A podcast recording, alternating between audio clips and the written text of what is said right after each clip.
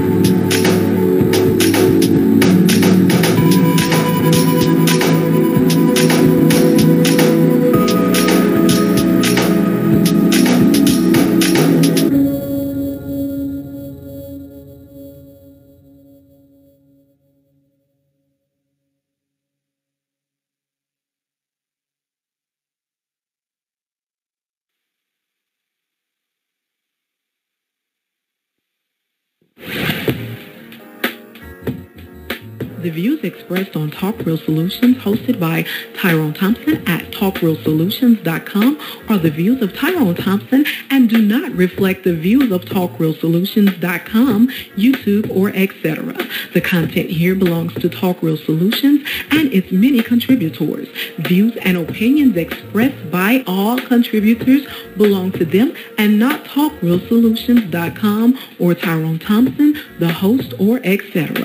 All data and information provided on the site is for informational purposes only. Talk Real Solutions makes no representations as to accuracy, completeness, correctness, suitability, or validity of any information on this site and will not be liable for any errors, omissions, or delays in this information or any losses, injuries, or damages arising from its display or use. All information is provided on an as-is basis.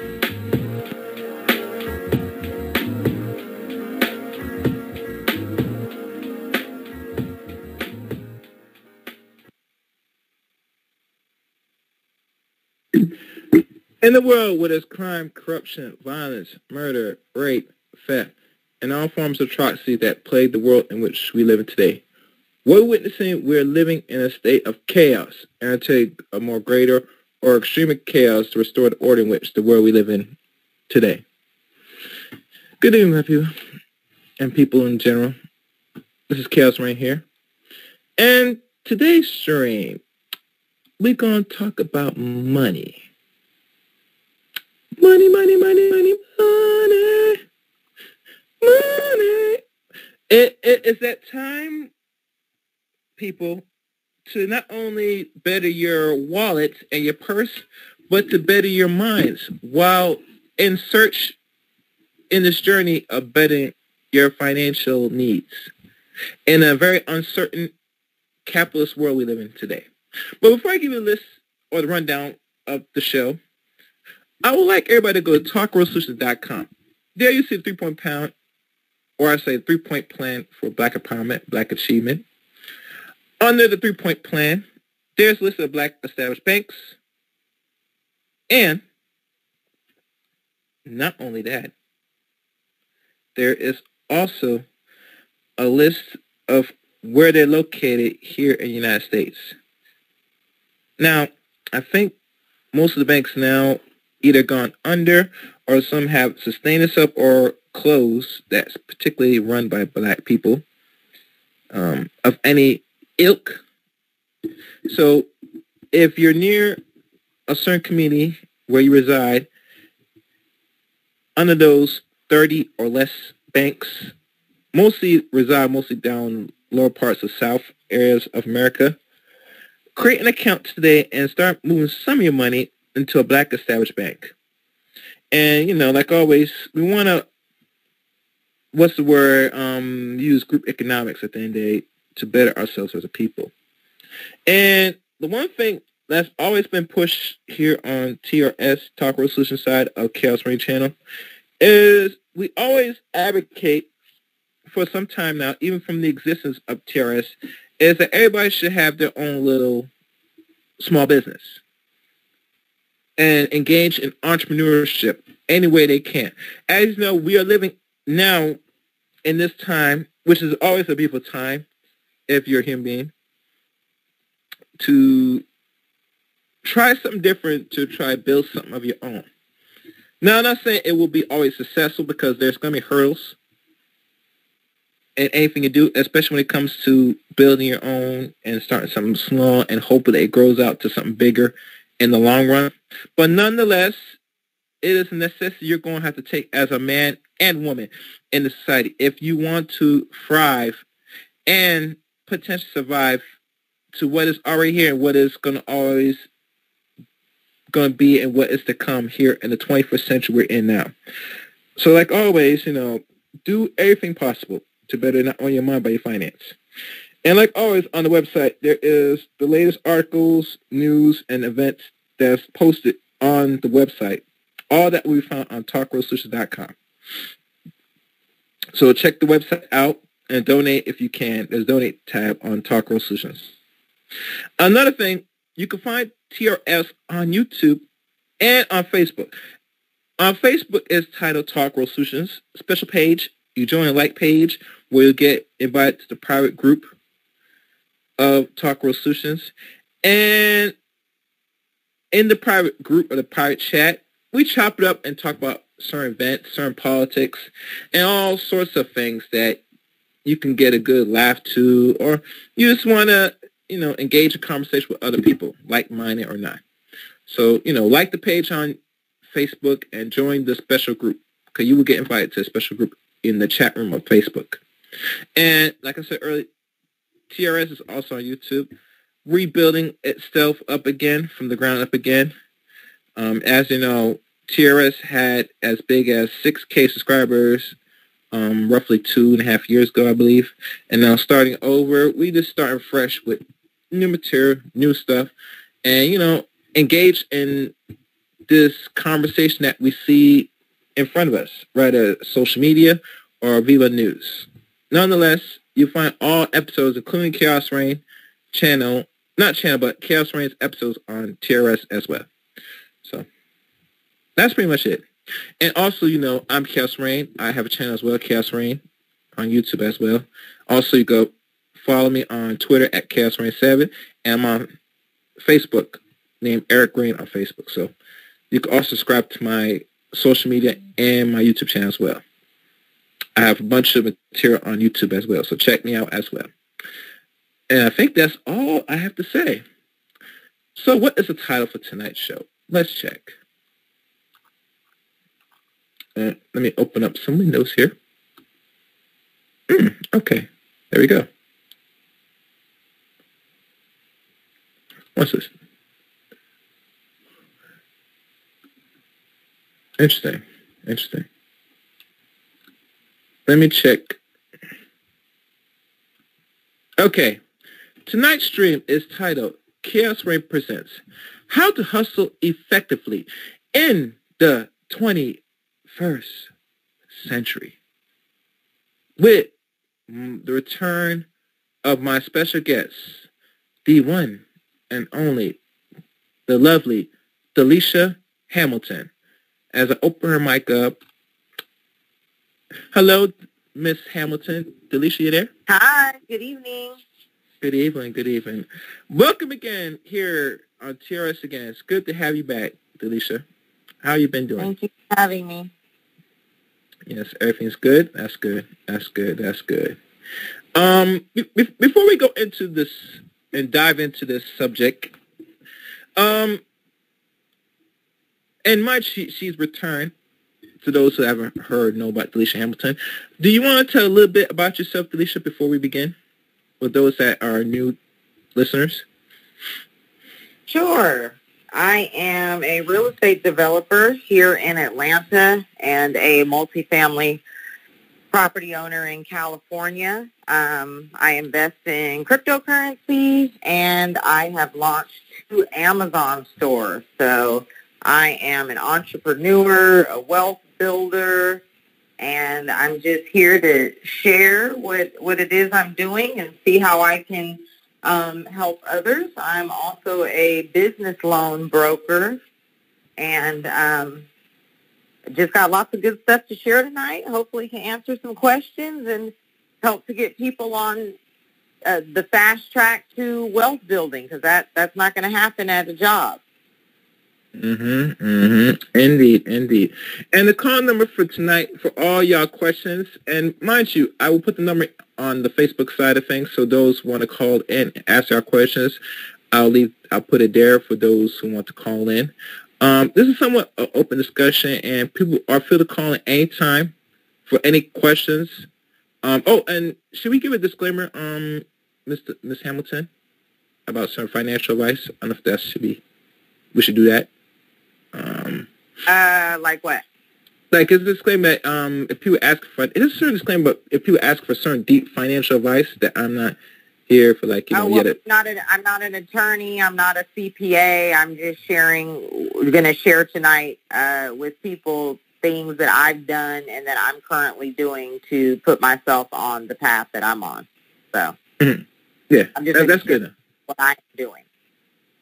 Okay. Okay, good. Yeah, that's the only disclaimer I'll probably leave out because, you know, at times I don't really look into it because most people I have up here are experts in their own fashion and people, people will always want to go back to that we give a certain legal or whatever. And I said, no, that's not the place here. We just give what has been done, what has worked effectively, and what you could potentially that can get the same or different outcomes. That's it, you know. I'm not right. to, you know, all that other stuff. All right. So hustling in the 21st century. Um, and title itself speak for itself.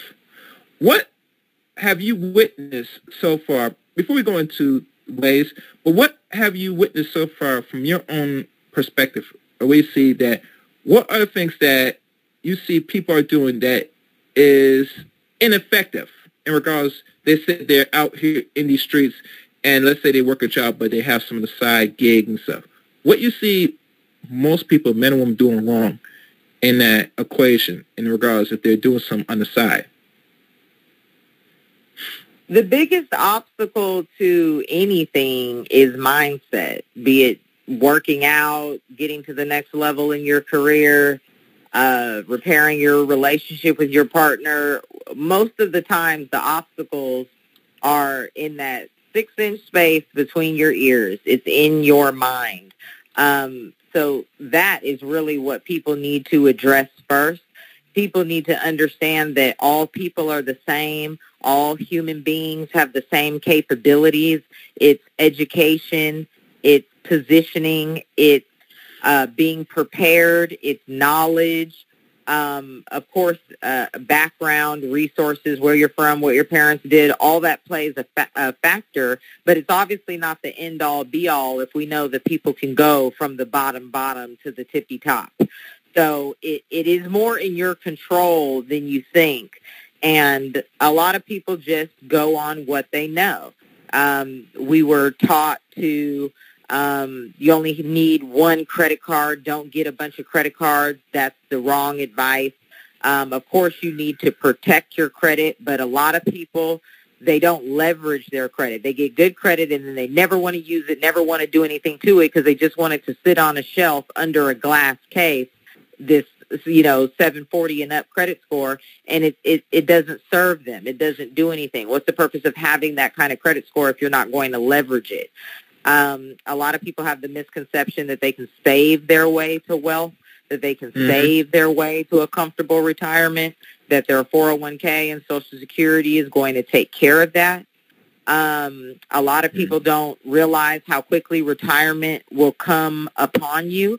Um, it, it seems like we were all in high school yesterday, but you can't imagine being 70, you know, and that's that's not that's just everybody. That's how humans humans are you know it seems like it was just yesterday you were running around on the playground on the monkey bars as a kid and then thinking about hospice care or you know passing away and and leaving your your finances in shambles for your family to deal with. That's just not something that the majority of people think about which is why they continuously leave their families in this situation.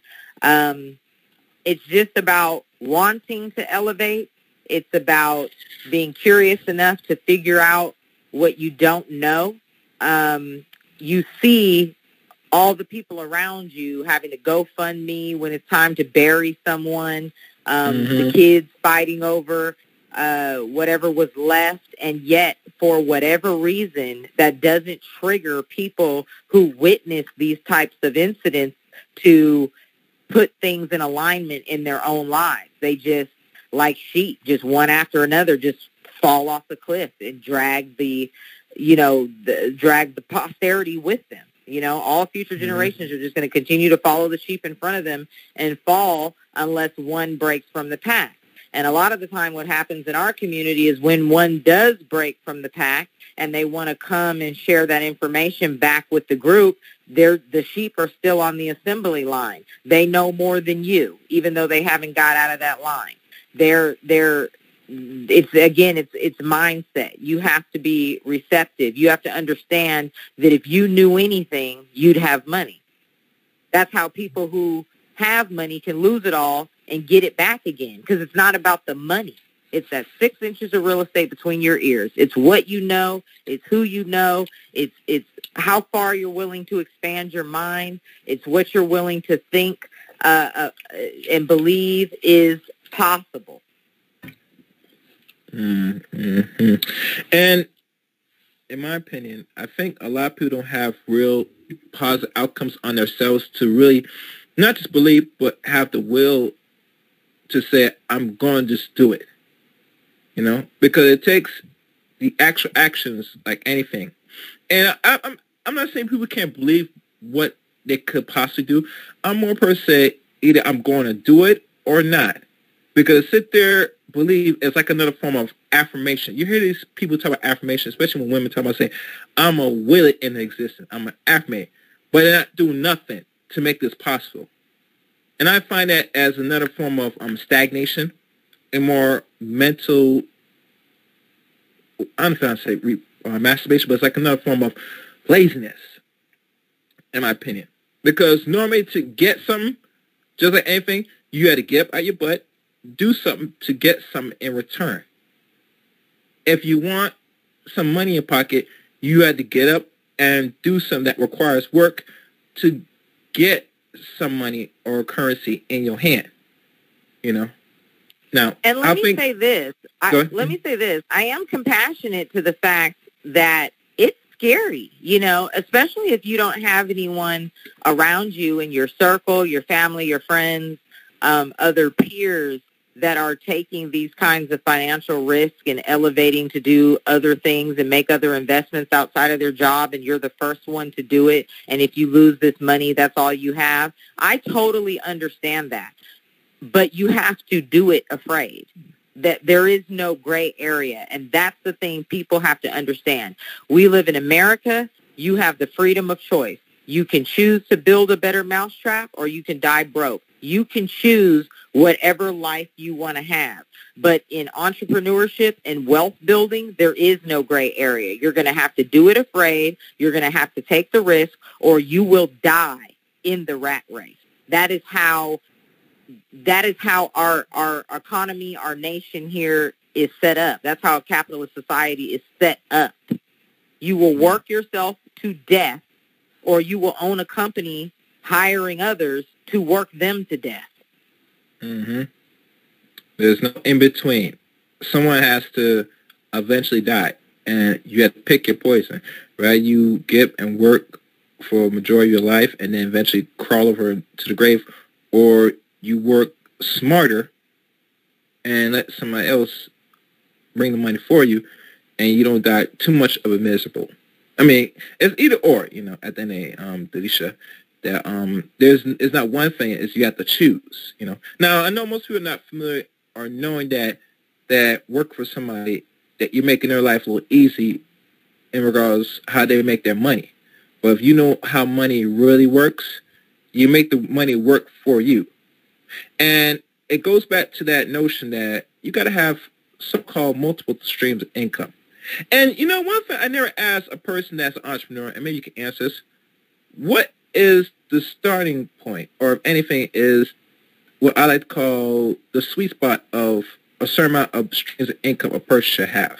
And I'm saying just a sweet spot. Besides what people can go beyond that. Do you know, or if you have any answer to that? Uh, that would depend on several factors. It would depend on where you live, what your expenses look like, whether mm-hmm. or not you have children, um, mm-hmm. What I need to survive every month is different than what you need to survive every month, what your mm-hmm. listeners need to survive every month. So I, I, I cannot imagine I mean, and you know, I I can't imagine how someone could just live off of less than five thousand dollars a month comfortably, but people do. But in my opinion, that's not comfortable. Mm-hmm. Okay. Okay. Okay. Okay. And the reason I ask is because I know everybody's financial situation is different, and like always, if let's say people make average money, and I'm just going for average beside below average, and I could probably put the data, which I did on my stream on my channel like a week ago, that let's say you after all the bills are paid and everything else needs to be covered, if only you had at an average you could only save two hundred dollars, you're not really making no money. You know, you are seriously struggling. And no matter what part of state you live in, depending on the economic situation, if you only could save $200 after everything is paid throughout all 50 states, and I'm just throwing that number, you're in trouble. Especially with this inflated economy, which now I think um, the administration, Biden and the administration now trying to find a budget bill. I'm not sure they come to the conclusion of it yet, but they're going to probably add more debt to this country. You get me? Like always, you know. And they add more debt. That means the, the fiat currency is going to be more, even greater inflated, you know. So I'm not sure if you're familiar with that or you heard about, you know, certain things put through Congress about, you know, adding more money to the system, you know, borrowing. That, that's going to be the situation. That's what they do, you know, year after year, debt ceiling has to be raised. So, you know, the world runs on credit and mm-hmm. um, we're get, getting out of debt is just never is never going to happen. Um, mm-hmm. uh, we're still the most successful economy in the world, um, and yet we we owe China all the money that we owe China. You know, there's there's good debt, there's bad debt. Owning a home is a good thing, but there's debt on that house. Having credit cards is a good thing, but not when you max them out at the Nike store, the Gucci store. Then that then that's not a good thing. So um, mm-hmm. It's a double-edged sword, but that's where education comes in so that you know how to utilize these tools, how to manipulate these tools um, you know, to work for, for you. Um, when I'm teaching uh, real estate classes, which I haven't done since COVID, but I would always uh, share with people how I flipped my first house using credit cards. You know, that's a that's a lot of money to uh, take off of a credit card, but I had to position myself to, you know, to be in the to be in the position to do that. Uh, the same amount of money I took off my credit cards, if I'd have gone to the bank for that loan, they would have wanted an arm and a leg, my social, my all this paperwork, my firstborn. You know, it- it's just it's it's a hassle. And I also tell my students all the time too. This is what you have to remember. The bank is in the business of lending money to people who can prove that they don't need it. So that there's several points in there. The bank does lend money. So people think, oh, I'll go to the bank and get a loan because you know that the bank lends money. But they Mhm. only lend money to people who can prove they don't need it. So that means you have tax returns to submit, bank statements to submit, whatever, that shows that you're making a bunch of money. So where does that leave average Joe, average Jane, startup, first-time business owner, got an idea that I want to launch? It's hard to get that off the ground when you're making four, thirty, forty something thousand dollars a year and you're going to the bank for a substantial sum of money, capital that you would need to really launch a business um, Mhm. the, the way you would need to. So it's a double-edged sword that works against people who aren't in a position to, um, you know, just to, to utilize those resources. So that's why we would teach, you know, different creative financing strategies and stuff like that on what you can do, how you can uh, finance your, your ventures another way. And through learning, I, I would never have thought to pull the money off my credit cards like I did and flip that house like I did um, using my personal credit cards if someone hadn't taught me how to Mhm. do that. But I was in the right place. I was going to real estate investor meetings, interacting with other people who were doing what I wanted to do, making the kind of money. You don't want to be the smartest person in the room, right? And that's one Okay. thing with us. We always want to be smart. We always want to know everything. That's not what you want. Even when I was a little girl, my dad always told me, don't compare your test scores to your friends. You compare them to the smartest person in the class, even if that's not your friend. What was the Mm. highest grade on this test in the class? And that's who you need to be in competition with. Don't compare your test to your friends. Your friends are your peers. Your grades most likely look the same. Mhm. Or or you probably more topper than your friends, but there's someone else that has a better percentage than you. So you always say, let me see if I can compete against this person to the outbeat beat right. them, You want to find out who the rabbit is and follow them. Yeah. And hey, you could also, you know, ask for some little tips. Say, um, what you did differently, you know, insight. But, you know, like I said, most young men and women don't got, you know, parents like that that's really giving their children real game because a lot of them, as much as I want to say, are very complacent when it comes to children. You know? And that's another problem. You know, it can't be both. It can't be on these dating profiles. My kid is my world. My kid is my king. My kid comes first. And then you brought them into the world under these circumstances.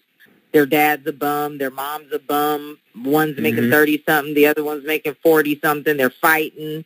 They got a bunch of kids running around. You know, just it, it's just it's just gonna it's just gonna feed the it's just continues The to feed the cycle. Kids are the fastest way to just derail any productive plans you thought you were going to have. And yes, there's going to be all Mm. kind of anecdotal comments, I'm sure, in your chat about the one person who had a kid and became a millionaire. Whatever. That's not that's not real. Kids are expensive and they're time consuming. And you can get ahead so much faster if you're not laden down with that. And believe me, whoever you have a kid with when you're not producing is not who you would be with once you got your stuff together and you were producing. When you get yourself in a different space, everything looks different. Hmm hmm And it goes to show that, you know, let's say, and I don't want to turn to a gender war, but we're just going to go there tonight, that let's say your man works and a woman does not work besides she says she deals with the household. You think that is very productive in our case as a community moving forward, that someone just want to sit down and let the next person make, I guess, the money and they just sit down and only do small things or little things? Do you think that that really is the wise move as a collector right now as people? It would. It depends on how much money the man is making. In our community, we know that the average Mormon makes 30 something, the average black man makes 42.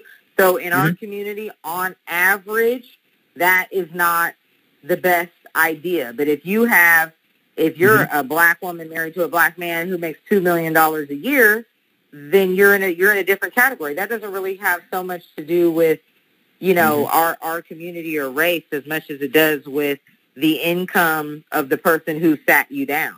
Now, there are people who make 40 and sit their wives down. And I, I, I personally wouldn't be able to do that. I would have to mm-hmm. also work because I, I can't live off of that. And I don't yeah. see how we would have kids and all that. You love your kid. You want your kid to have the best life ever. The best life ever is private school. How do you send two kids to private school on 40 grand? I mean, people, mm-hmm. you just mm-hmm. you just have to think. You know, mm-hmm. just just think and and plan and think about these things. Kids are permanent, so this is not like, ooh, that was crazy. I got to get my money back up and and start over. no. Yeah, that's you know, not gonna work. Yeah, that's a, that's twenty years. You're a good parent. It's for life. You know what I mean? So it's just, mm-hmm. and that's another problem we have in our community. Bringing it back to our community at 18, we kick our kids out. Other kids, you know what I mean? They get help with the with college, and I sound mm-hmm. not necessarily saddled with all this debt. They're getting help on the down payment of their first house. You know, there's all kinds of things that that other races are able to give to their kids. But if you just keep having kids before you take the time to position and plan and elevate so that you have something to leave them, so that you have something to to to to just send them out into the world with something to fall back on, you're doing them a disservice.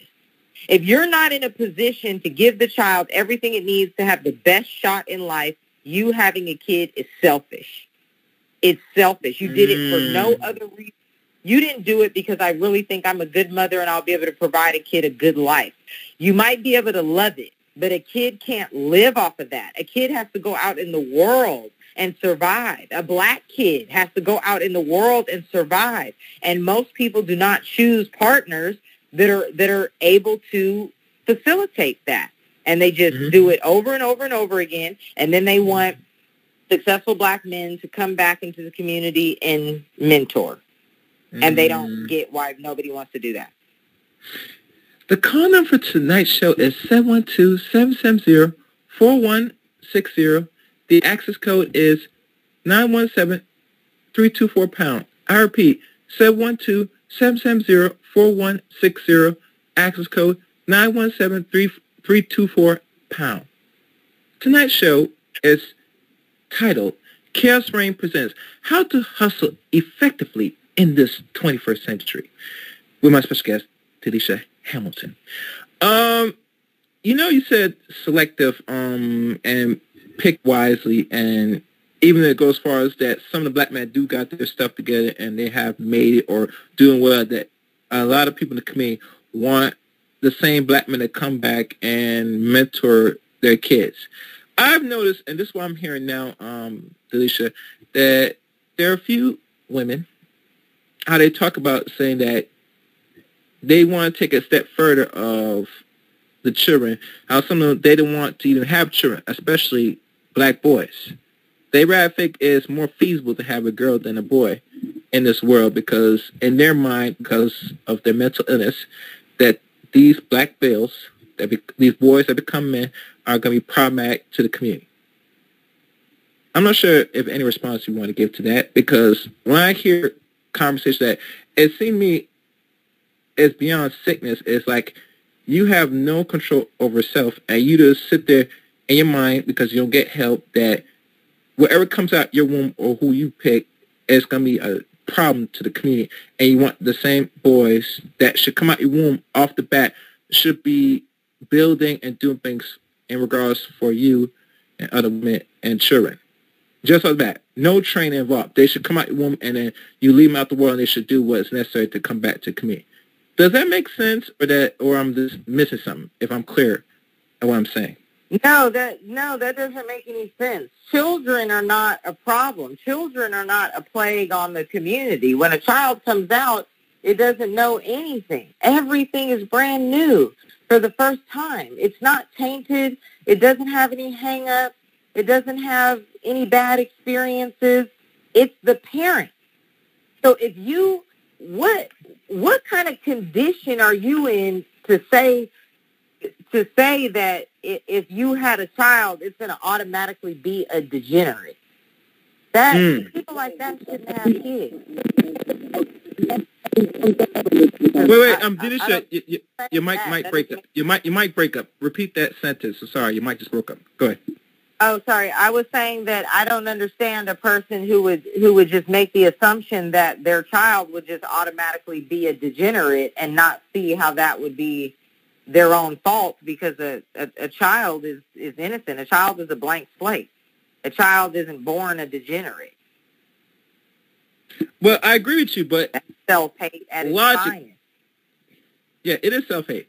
And their logic said is the problem is the black male, and they thinking birthing black children with said black man that is always going to be a problem, and it's always the outcomes to why their life is miserable etc. Uh, and I, when I hear these conversations, I ignore it to it's point. Black men is kooky, or however uh, we're defining yeah, that I, I, I, I, I, agree, I agree, but to their logic, they think that every black man is a pookie. Mm-hmm. I mean, it's just insane that that okay, you're thinking in this extreme form, radical form, that okay, you have a problem with the black man regardless who he is, and you choose him, right, or you don't want to deal because you don't want to produce a black male. Okay, you go over to the other side, another community, right? There are other groups of men. That same outcome is the same because, let's be honest, from what they're saying that these men that they consider, like you said, Denisha, Pookie, Pookie doesn't want to stay around. So they feel another group of men is going to stay around if they have their kid, whether married or not. And what I'm noticing now this is the same outcome. You get me? So I'm not sure where these women are getting this thinking that if you don't birth a certain gender, your problem is going to be fixed tomorrow. It don't make sense to me, you know. And I'm just sitting there looking at the rationale and the logic. It sounds like insanity to the point where some of their logic why they think that's a good move because they think it's going to expunge the problem. But you're creating more problems besides not being here as black. You're going to be someone else and you're going to have bigger problems. So I'm thinking most people, when they start get to that mindset, I would say it's better off the women that think like shouldn't have no children. It was that really problematic. Because what are you going to do with them? Your mind, your mind's gone. Most of these children come out as a clean slate. End of story and it tells what are you teaching and still with them. And when I hear a lot of women, Delisha, a lot of mothers, whether single or with two parents, with father, they're not teaching their babies nothing. Matter of fact, they're, they're being more parasite to their children than anything else. If we want to go there. How do your babies come out at a certain age have bad credit? If we want to go and have this conversation. You get me? Right. So but again, let's here? not put the minority on the majority. I don't know if the mm-hmm. majority mm-hmm. of parents are putting apartments in their kids' names. That's most likely not the case. The majority of the problem is just lack of knowledge, uh, examples, and resources. That's really the problem. And mm-hmm. to address what you said earlier about dating out and taking those problems over there, and having mm-hmm. to deal with that. They they're not going to have to deal with that because other races aren't accepting these men and women in mass. So it's not something they have to think about or prepare for or deal with because you're for the most part going to be here, um, you mm-hmm. know, in in your community, and and this is what it is, and this is the condition that it's in, and this is where you need to stay ten toes down and repair. And then on the flip side of that, I mm-hmm. also understand um, how black men feel about wanting to separate from this or how black women even may feel about wanting to separate from this because you may not feel like you want to spend your life, your youthful years, um, you know, trying to fix this. That's not everybody's calling. And I get that and respect that as well. Your Mhm. responsibility is to have the best life you can have and leave, uh, you know, the world a better place than you found it. And if that means touching the lives of just a handful of people, fine. You don't have to go around and be a savior for the whole community. But if everybody chooses to touch the lives of lives of five or one, Mm-hmm. the community would be saved. Yeah. And it don't take you have to save the whole entire community, which I'm hearing a few women saying that they expect. But Rome wasn't built overnight, mind you. It's built by a small set of people that did their part. And like in this community, because we have a certain mindset, and we're not going to go into deep psychology why black people think and operate the way they do. That's not tonight's broadcast. But it shows evident why the condition as is, it is what it is, because we're willing to do, we're not willing to do what's necessary to make the change of not only ourselves, but our mind, which will lead to the actions with the body. You get me? I think one thing will perpetuate education, that it is subpar, and it's only designed, especially in America, to keep you as a consumer. That's why people don't understand why is it since we're more moving in technology, why we have not understand or there's certain things put in place to teach people how to maneuver and use money properly now, while the money is being more and more tight and expunged. And my answer is simple, because they need you to be a perpetuate consumer in a capitalist system. If they really go out the and start teaching finance to every community in certain school systems, whether public, charter, or private, how long do you think capitalists will last in America? If if they have everybody got the knowledge. It Um, not sure. It would still be here. It would still be here. More people would just be operating more proficiently within it.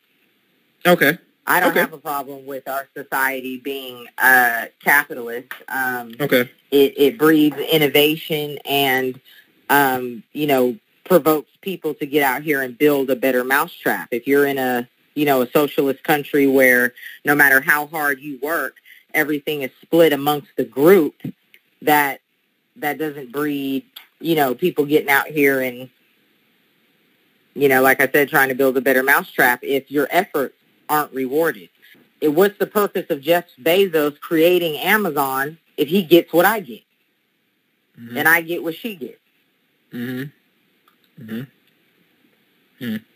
Hmm. Yeah, yeah, yeah.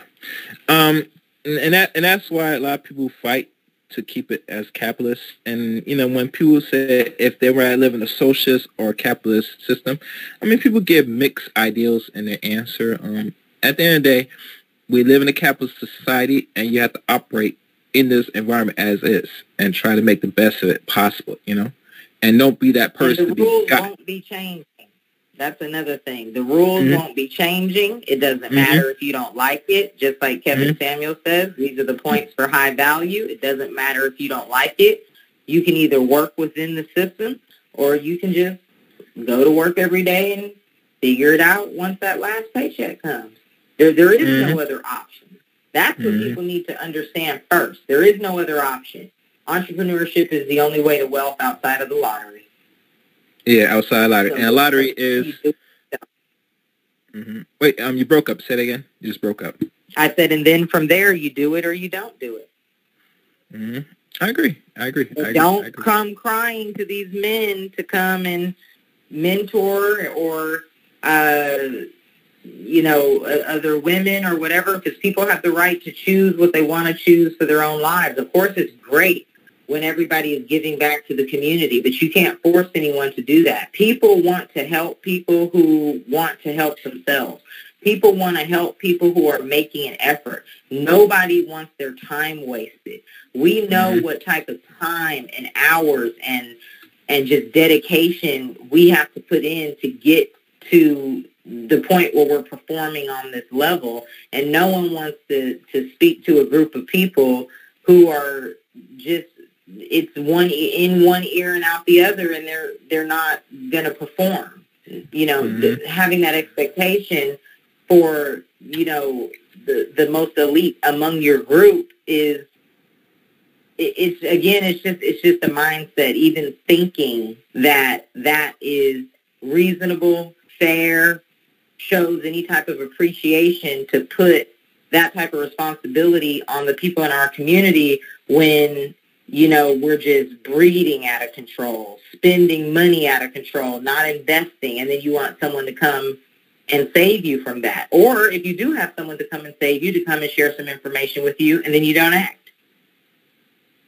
That's a slap in the face to people who, mm-hmm. You know, do what they got to do to set themselves away uh, apart from the pack and then come back to give back you need to be mm-hmm. receptive for that because nobody else is coming to do anything. The only thing they're coming to do for you is set up businesses in your community. That's the only that's the only thing they're coming to do for you. Mhm. Mhm. Mhm.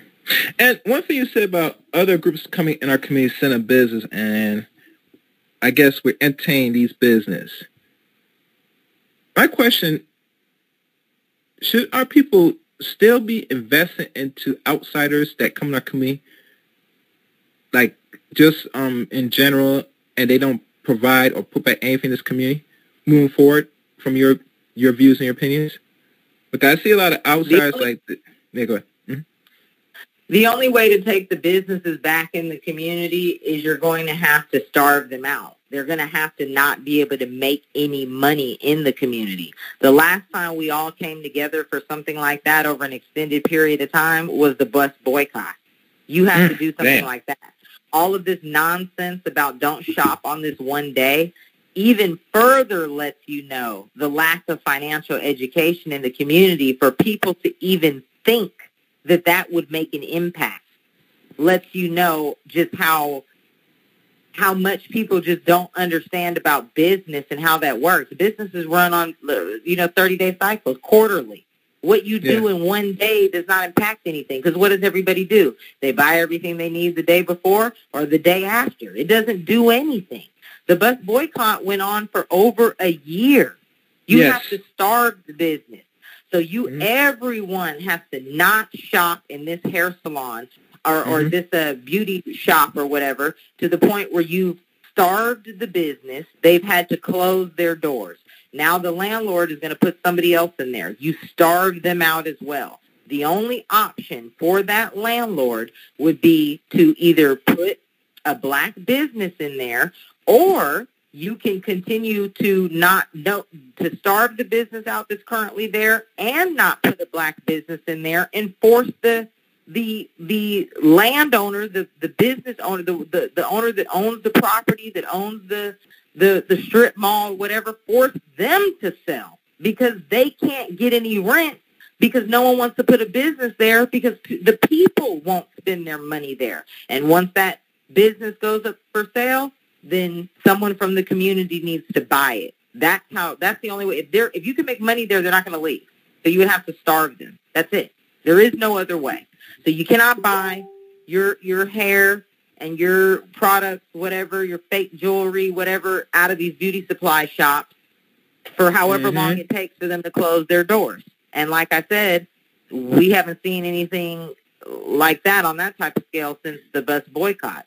These are a different group of people on the planet now than were back then. Things are a lot easier now. You know what I mean? When you're not you're not being hit with the fire hose. You know, and that's not to diminish what um, black people, predominantly black men, are going through at the hands of police violence.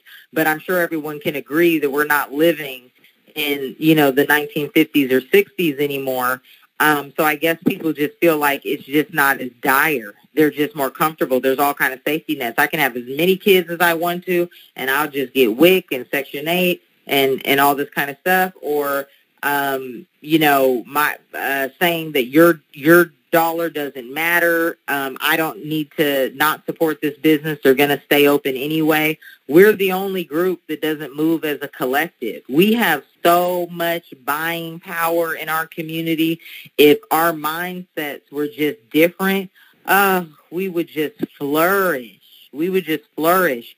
But again, we do not have the education. We do not have um, examples right next door. We no longer have segregation. So when people make it naturally, you want to move to a, a, nicer community and, and that changes the demographic of who's around you and it kind of leaves everyone else who is not performing on that level all grouped together. And so now all they see is each other. And when they see each other, there's going to be some ruckus. There's going to be chaos. When one person, either gender, is not very productive and have very much time on their hands, what they call idle time is the devil's hand, you're going to do some mischief stuff. And it, it spills throughout the community.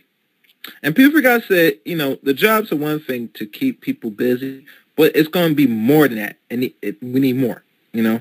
And people also say criminality is linked when, when you don't, when people are not productive and they're not finding adequate working or opportunity to buy their time, that they're going to take on to street and gangster or violent cultural life. Um, it is what it is. Um, my thing is the starving out, and I think it's going to be, and it has to be 100%, but it needs to be, and I'm just going to give it 60, I would say 70 or 80% would be a benchmark. Um, if people going to starve out some of these businesses that's non-black, you know, and be consistent on it. And it has to stretch more than a day because, like you said, Delisha, each business runs on a quarter because they had to go see their tax if they're paying taxes. And that's, I'm not going to go into that, you know, especially if they're foreigners. But like I said, the more you don't spend with them, you give a greater shot for them to close up shop. And I will say this, Delisha. It's easy to close down an actual black-owned business much quicker than any other else business because, like I said, people don't see the mindset. If you're not the ones in control of the consumption in your neighborhoods, someone else is, and someone else is getting rich. Someone else is taking that money you work in one week and feeding their family and their kids to go to higher schools. That is what it is. You get me? So mm-hmm. people got to understand this is a game here that black people, you're going to have to get on board and play this game. And you have to play it very much in a smart and strategy, strategic way. That's how you're going to get the best outcomes. If you keep playing the same little game and saying you're going to, if somebody got attacked, let's say from a hair store, and black men, let's say they come in and put signs and say, don't shop here no more, and you fight them because they put an extra sale for some fake hair. It tells you where your mind is at to know so you're not seeing a bigger picture. That these people only want your money but don't really want to see your presence. I remember one time in Atlanta, and you might known about this because you're not a basketball fanatic, the owner or one of the part owners of the Atlanta Hawks said that he doesn't want to see black people attend to watch their games in the stadiums, but he sure wants your money but don't want your presence. And he got he got a lot of hit pushback. I'm not sure if he was bought out or he was kicked out by you know other groups in that runs the um the Atlanta Hawks, but something happened to him after he made that statement. But that's how they think of you, black people. They want your money, but not your presence. You should be like um liquid currency to them. Like the Jews said that black people are liquid currency. That's what they see you. They want you just to give them money, don't want your presence. That's an insult. A big insult to know saying that you're on worth to what you can give to them. And if you don't serve them the purpose, they discard you like everything else. So, yeah. So you have to be smart enough to be offended, though. Oh yeah, you gotta be smart enough. I agree. You gotta be smart enough. Let me see. Anyone on the board? Okay, no one's on the board yet. Uh, let me check the chat room. Let's take a look. Quick look. Uh, that's the wrong one. Okay, I see one. Yeah, um, ABC, if you're there, you can call in. Um, my question, um, in regards to, you did mention that the, the, the real estate some of these people are in that does their business. In real estate, in regards to profit, for those, let's say that are looking into real estate, where do one start at anything if they're going to take on their real estate journey, if anything? In regards to they're going to buy property or what what direction is that state will take first? For those that don't know. I would say the first step would be to get yourself a uh, successful mentor. Um, I can recommend the person who put me on the track to making the kind of money that I make here in Atlanta. I was already doing uh, real estate before I started flipping houses here in California, but um, what I started doing here in Atlanta was a game changer, and it really, really elevated my my income some years back. Once I got involved in this, and it was a private coach, and yes, it costs money, and that right there is always uh, the deterrent. I can remember telling um, on on some show, uh, it was either this platform or Obsidians that I had spent uh, twenty thousand dollars for my uh, investor training that got me on this track, and someone had put in the in the comment, "How many black women do you know that have twenty thousand dollars?" And I completely get that. I completely get mm-hmm. that. But not black having men and women, black, black men and black women. that you've made. Yeah. yeah, yeah, yeah. It's not just black women, but black men and women in general. That just for well, that's what oh. the comment was. Okay, okay, all right, go ahead yeah, that's what the person had said in the comment. Um, mm. So I, I get that, but you you it, you, you don't have twenty thousand dollars, but you got twenty thousand dollars worth of handbags, or you've got twenty thousand dollars worth of debt, mm-hmm. or you know just you've taken twenty thousand dollars worth of vacation. So it's mm-hmm. all a choice. Everyone who's in their thirties has spent twenty grand before. Yeah, yeah, they, they get that if they get a loan to go to school. Yeah, you'll get that money easily. Um, you could apply for a credit card. like I said, mm-hmm. they give they give credit cards to kids. When you're mm-hmm. a college student and you first get these credit card applications, you're still a kid. They give credit to kids. So mm-hmm. if a kid can get the credit, you can get the credit. You have to pay your bills on time. You can't max out your credit cards. To have a good credit score, the only thing you have to do is just simply be responsible. If your credit is in the toilet outside of things that, you know, COVID obviously affected people's credit, what happened in 2008 obviously affected people's credit, but outside of events like that, most of the time they're things that you did to yourself. The things that are on your credit are bills you didn't pay. Or credit you didn't establish. Those are all choices. And now sometimes, of course, people make these choices, again, due to lack of education, guidance, knowledge.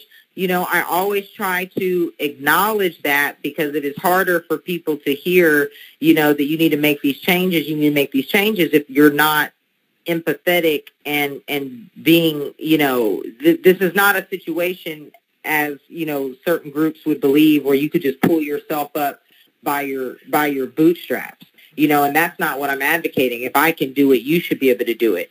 Um, I was born into a fortunate situation. I I had that from the womb, which a lot of people don't have, and I understand that. I understand that positioning that I'm in. I understand how fortunate I am, and that's why I try to share with people. You know what I mean? I'm still a regular person. I'm not some super genius out here creating Apple. I'm not some superstar on the stage, Beyonce. I'm not LeBron James dunking a basketball. You know what I mean? It, it just came from positioning.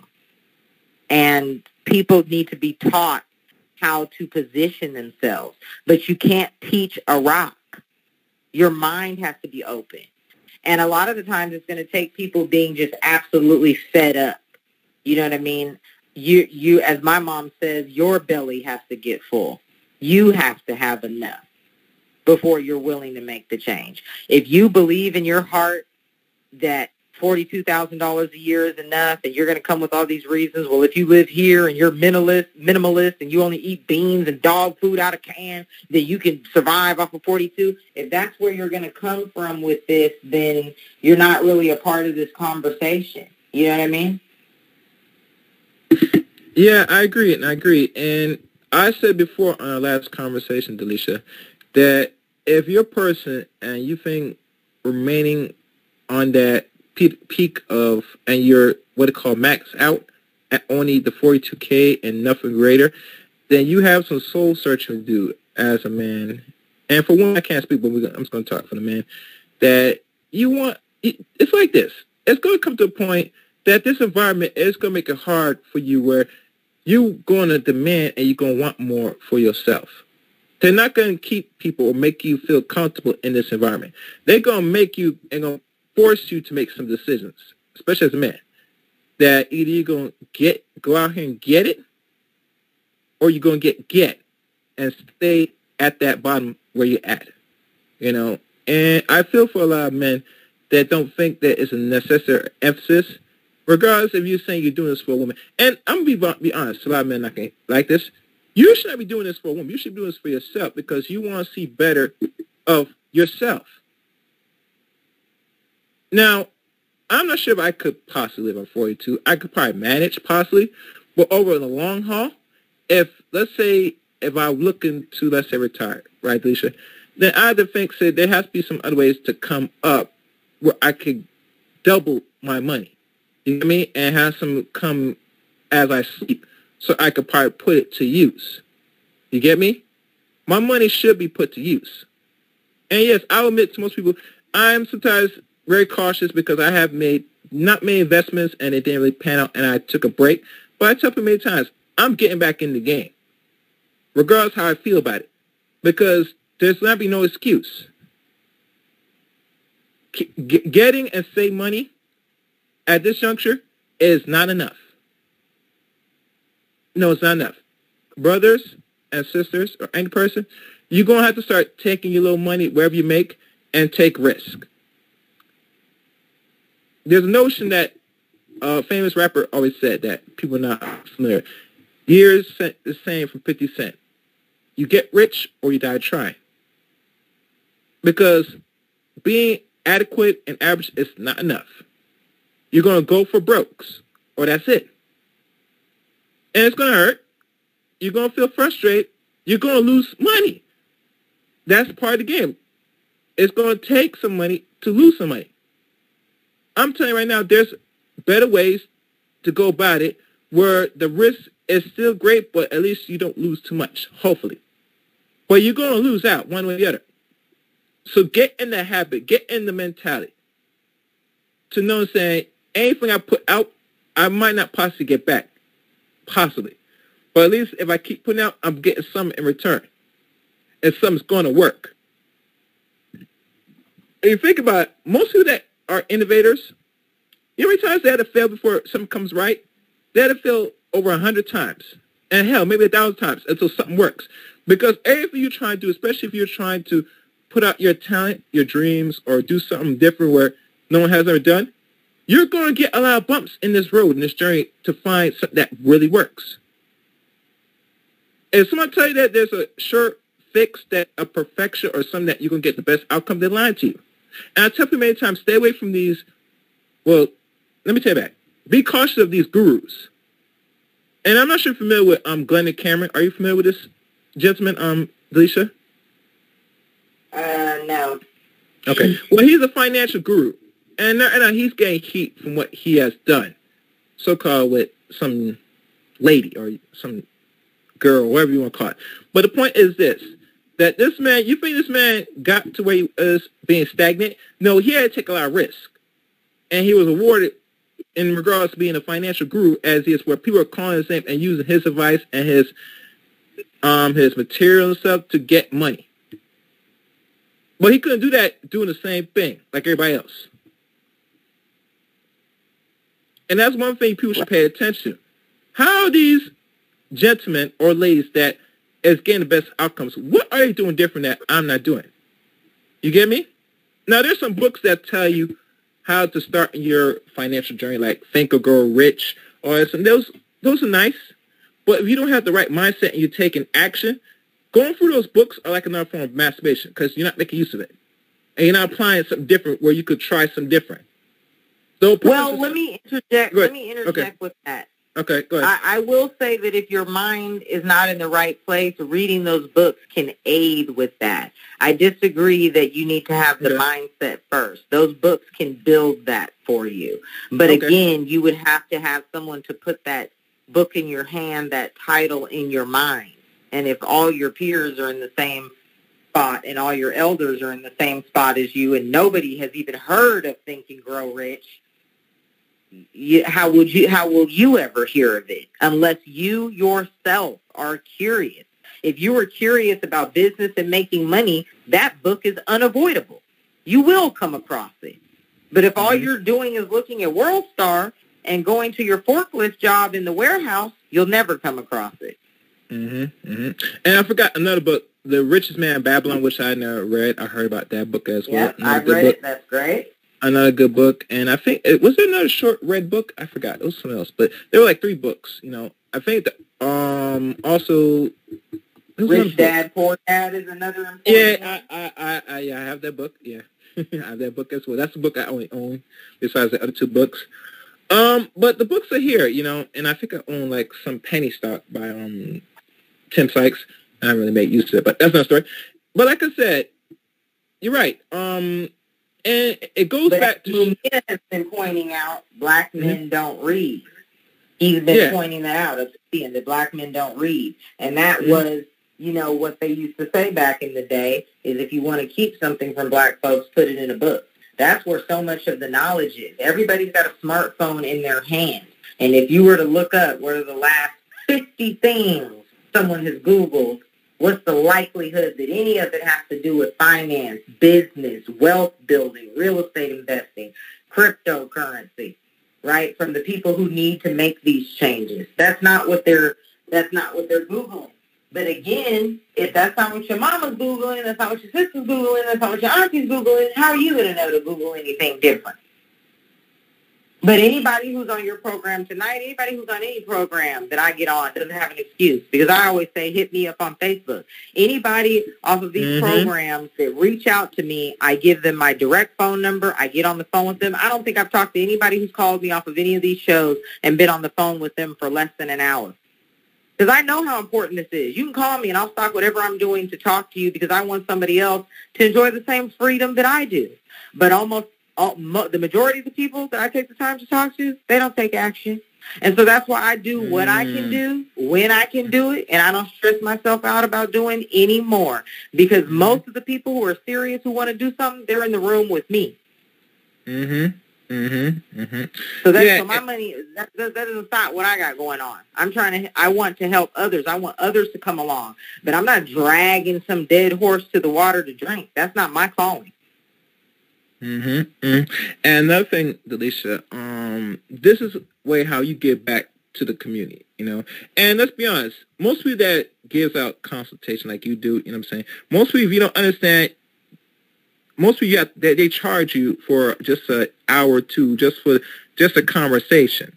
So I want people to understand the seriousness that, you know, what Delisha's doing or even what I'm doing, because I do shows on various topics here on Chaos Rain Channel and so-called TRS there. But I put out the information and I deal with the discussions and topics at hand.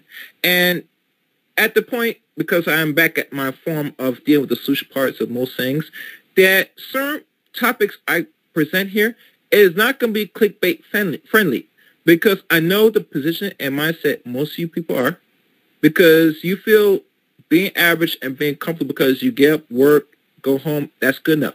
And I'm telling you right now, what is lay upon us now, our world is changing. And once the 5G is up and running and all full automation takes control of over 80% of all things that people could do that's constantly um, re- gone, you're going to go find this information. Now, I'm not saying it's going to be too late because as long as you got feet and arms and you're, you're healthy and you're active, you have ways to make money. You get me? And here's the funny thing. People that are disability, you think they have an excuse not to get it out here? No. So you that does not have no serious illness, injuries, or whatever, or disabilities, you should have no excuse how to get and hustle and get your money. I never told you a story of one man that has one foot. This man works in the construction, scraping cement, putting it and moving it, and you know, gathering for the other fellas. You think this man complain about that that because he has uh, a missing limb that he's not gonna get it and he's gonna live sit off his ass, live off something? No, he has to get out here and get it. You get me? So I'm not sure what's the excuse for most people that is body able to better their mind to better their financial outcomes. Because you know? people don't know where to start again, there there's mm-hmm. a compassion piece to that. People who are, you know, a lot of the time your mic is breaking up. People who are a lot of the times financially aggressive forget that piece that you are that way because of your mindset. And there may or may not, nine times out of ten, there's something or someone that influenced that. But there are millions of people in the world who never have that type of, you know, exposure. So that's why I say people have to, at the very, very least, the bare minimum, at least be curious, at least know that that you're not some defective product. That if the person next to you can do it, you can do it too. You just have to figure out how to do it. He got it done because his dad was rich and gave him the money. He got it done because he could dribble a basketball. You have to figure out how you can get it done. But what I hear most from our community is all the reasons why you can't get it done. While there are there are people all around you, you know, one in ten or whatever, one in a hundred that are getting it done. And not only they're getting it done, they put in some serious work and hours to make it happen. And like anything you do, especially if you have a talent, you gotta maximize. You I'm sorry, you gotta maximize the amount of time you invest in your talent to get the most best efficient outcomes you need.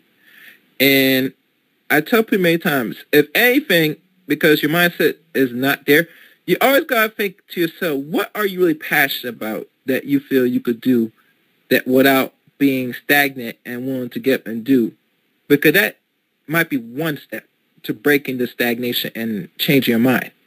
And I think with most people, because a lot of people are trying to keep afloat, a lot of people are not fully taking advantage of what their real passion, what their real purpose of doing, or what they really want to do.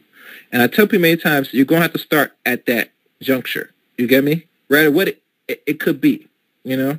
Start there. To be honest with you, I, I disagree with that. Okay, tell me why. Go ahead.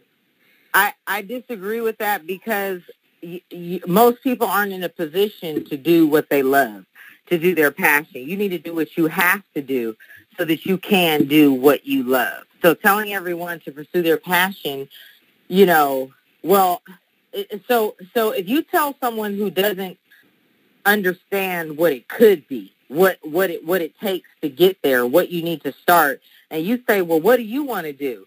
and they say, well, I like doing hair or I like playing in makeup. So then they want to start a business. And, and that's the thing. We're already such an entrepreneurial people doing eyelashes and braiding hair in the dorm and, you know, what, whatever, making those. I remember when I was in college, the girls would, would, would draw on the Air Force Ones and stuff like that and sell those. We're already such an entrepreneurial you know, enterprising people. You just have to have some structure and some direction behind that. It can't be, well, I like to do hair. You have to envision having beauty salons. You have to understand that just doing hair or just doing nails or whatever is not going to get you where you want to be. And if you were to, I, why people can't see that on their own, I don't know. But the reality is that they can't. So therefore, you have to show them if you do nails just so that you're happy, this is how this is the only minor way this impacts your life.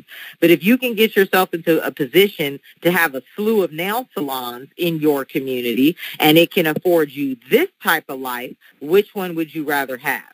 Now everybody's going to put pick what the slew of nail salons is going to provide you. And then you say, okay, so this is the work that has to be put in to make this happen. And then if you're going to do nails in your house, you can just swing by the beauty supply and spend 50 bucks on products that you can just keep in your living room for when somebody if somebody stops by. It's the it's the work that seems just insurmountable.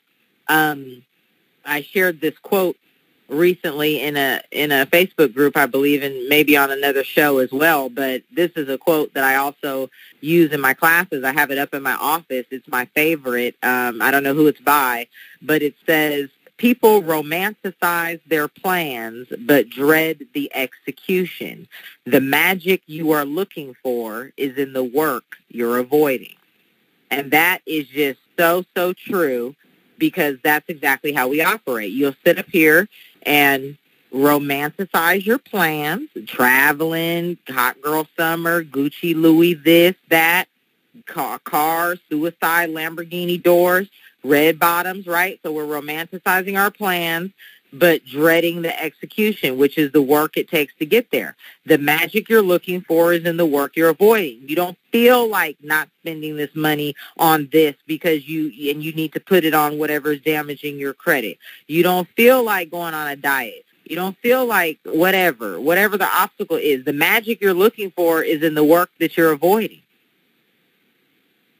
And so that's why I just I just really love that quote. Love mm. that quote. Mm, mm, interesting. Interesting. Um, well, like I said, um, the reason I say that because you know, I mean, I want better for those who seeking answers. Um, and I don't know all the answers for most people that's not familiar with me, but I just give my little suggestions. Um, and you're right, a slew of nail salons would be nice, depending on how people plan out, market themselves to make it happen. Um, if you're a person that's good at one thing and you're making money, it would be wise if you your credit's good enough to buy a salon, you know, have people rent it out, you know, and start from there, and eventually it'll lead to another one and another one, and eventually it doesn't seem much like work, you know. It's the only time you might want to do it as a passion is probably like on appointments, you know, to see you, but the money is working for you because someone's bringing you the money for you, so that will make more of a sense. But like I said, Delisha, it's a certain mindset and strategy and planning, you know, because a lot of people will think about it, they always want to know how can I make this a reality, and that's where the true education starts. You get me? Um, right. I, I think I think there are online digital class, some that's cheap that will get you just to get little small work, um, just to get the understanding no, basics. I don't recommend that. Again, you don't recommend? I don't recommend okay. that. That's a waste of money. It discourages people. You get something that's cheap. If it's cheap, it's not what you need. Because okay. anybody who has put together a package for something that is worth anything is going to charge for it. Okay. So I spent 20 grand to get in the community and made mm-hmm. 300 grand my first year. Oh, ooh, ooh, see that? 300 again. So you you you spent 20 and in return, I mean, I think that's like uh, 300. I can't calculate that. and that's, that's off of, and that was off of that one segment in which I got the coach to help me to do that. I already was doing other things. That was just the new the new thing. So mm-hmm. I made 300 off of that one thing. One thing. Okay.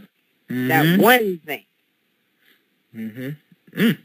So, like I said, people, there's the possibilities endless. I say, I say.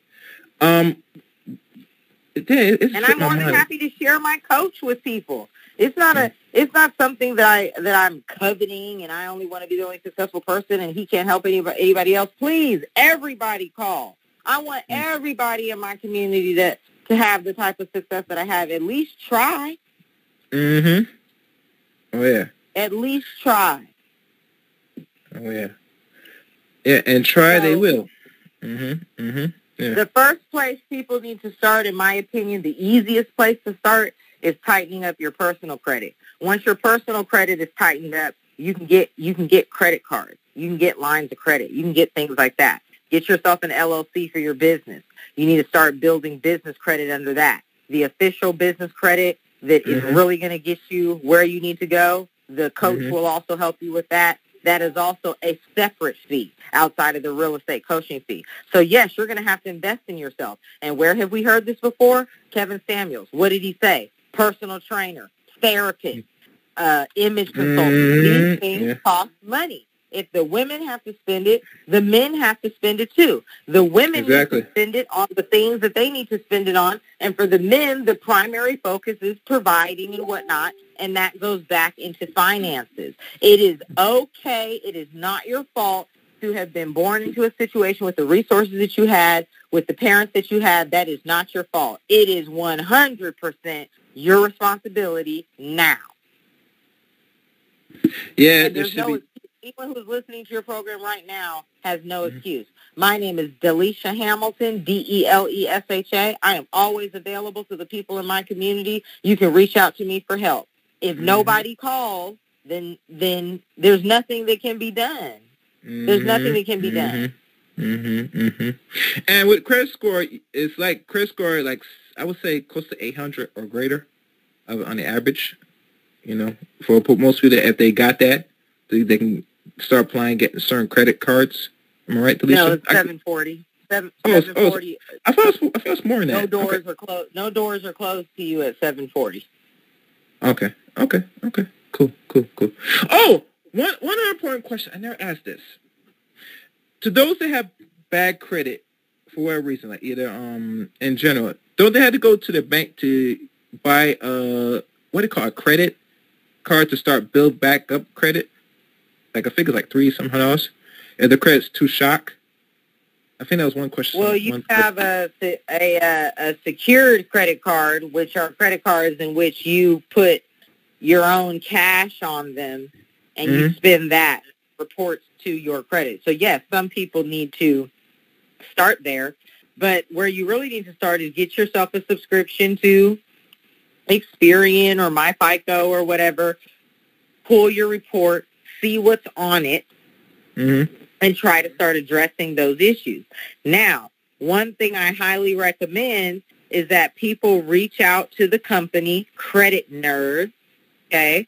Um, they have an A plus rating with the Better Business Bureau. They will fix your credit for free. You just have to turn on a credit monitoring service with them, which is like 40 something bucks a month, and they'll fix your credit for free. A lot of people make the mistake of trying to fix their credit themselves once they get the mind to fix it, and then they start calling on old accounts and whatnot, trying to um, trying to get those resolved. And a lot of the time that, that just will reactivate the account if it has already passed the time. Say you have something on your credit that's only legally allowed to be on there for three years. If you call about it and start a- asking about it, trying to negotiate on it, that's going to reactivate it. But if you let a credit repair uh, uh, uh, not Lexington Law, not FES, not none of that crap. Th- those aren't real. They don't. They're just going to take your money. Okay. The company that I just recommended, like I said, they have an A plus rating as a Better Business Bureau. They're all word of mouth. That I found mm-hmm. out about them in my private investor community. They do absolutely no advertising, just like Harvard doesn't do any advertising, but DeVry does. Right. So you need to get your personal credit in line because your personal credit is the easiest thing to attack. Business credit takes a little bit more time to build, but you still have to do it. The work you're avoiding, right? You still have to do it. Um, mm-hmm. But your personal credit is something you can kind of manipulate uh, quicker, and you can start applying for credit cards and lines of credit and things like that. And, and that is the bank's money. That is a loan but it's in mm. your wallet instead of I need to go to the bank to get a loan. And remember, they're only in the business of lending money to people who can prove they don't need it. Like I said, I put my first house on a credit card. I had the woman who taught me the strategy, who I met in my investor community. You see, mm-hmm. if I hadn't been in the community, I wouldn't have met this woman. I wouldn't have learned the strategy. Wouldn't have the money to put my house. You got to position yourself. That goes back to what I said about positioning. You need to be around other people who are doing what you're doing so that you don't have to figure everything out on your own. So she taught me this strategy, and I had her to send me several invoices through PayPal. I try, of course, you want to do this with someone that you trust. I charged, yep. paid all the invoices with my credit cards, pooled all that money into her bank account, and my business partner met her and picked up the cash. Now I had this huge lump sum of cash that I used to get involved in the real estate, real estate. Real estate game. Have some yeah. bumps in the road because I did that. Yes, I did. But the benefits offset the negative effects of that. Hmm. Okay, okay, okay. Credit nerd. Is there any way you can inbox me on Facebook? I might just put that in the description. Credit nerd, if possible. Um, uh-huh. Okay. Um, what's your view on tax lien? Because I know that's another new hustle going around, this tax lien nonsense. What's your views and opinion on that? So I can't 100% speak intelligently on it, but it is definitely something okay. that my partner and I have thrown around as something that we might want to um, might want to look a little bit more into. I believe, again, disclaimer, I'm not speaking intelligently on it, but I believe that how that process works is if you find a property that has uh, taxes where the person's uh, defaulted on the taxes that you can catch that up. And then I think you have to hold the property for a year uh, to see if the person is going to come and pay the back taxes. If I'm not mistaken, the person would have to reimburse you for the taxes as well as any improvements that you've made to the property, and that mm. might be uh, cost prohibitive for, for whoever the homeowner was, and therefore you may be able to to keep the property. I don't know if that changes in every state. I don't know all the caveats to that but that's just like a, a, my high level um, understanding of that. What I know uh, very well are pre foreclosures. That's what I deal with, and those are the, uh, in my opinion, the the easy. Uh, uh I'd say properties that you can get into with the least of your own money. Okay. Okay, okay. Yeah, thank you for um um educating that because I mean I've seen that that's another possibility. But like I said, if you're gonna be buying something that's tax lien, and like always, people are not paying taxes on the property. So like I said, they could always recoup that property if they pay up the taxes. And uh, a year is a great number for anybody to catch up to pay off those property taxes, depending on how much they're behind. To be honest, and, and let's be honest. How many other houses could have flipped in a year when you put the money you had into a, a tax lien. You also have to think about the strategy. Just because people are out here talking about tax liens, you have to think about where you are financially. Are you financially stable enough to catch up this person's mortgage, make improvements to the house, and not see any of it for a year? Because if I'm not mistaken, you can't even put a renter in the house. So you have to cover the expenses on the property for a year, but then you get the asset. So however much equity is in that house, that's all yours. That's completely worth it to someone who can financially park that money there. But for people who can't, you need to flip houses. You need to wholesale houses. You need that quick turnaround. But you can really yeah, you need a quick turnaround like yes. that. So you have to be educated. That's where the private coaching comes in. If you have a good, solid coach, don't get off the the the show here and go Google private real estate coach. I will give you the phone number to my coach. I'm telling you what I made when I knew absolutely nothing about flipping houses. I was dealing with multifamily property, rental units, commercial property in California. I wasn't flipping residential housing. I knew nothing about it. It was this coach and my mindset that allowed me to create that business here in Atlanta. And you can charge it on a credit card.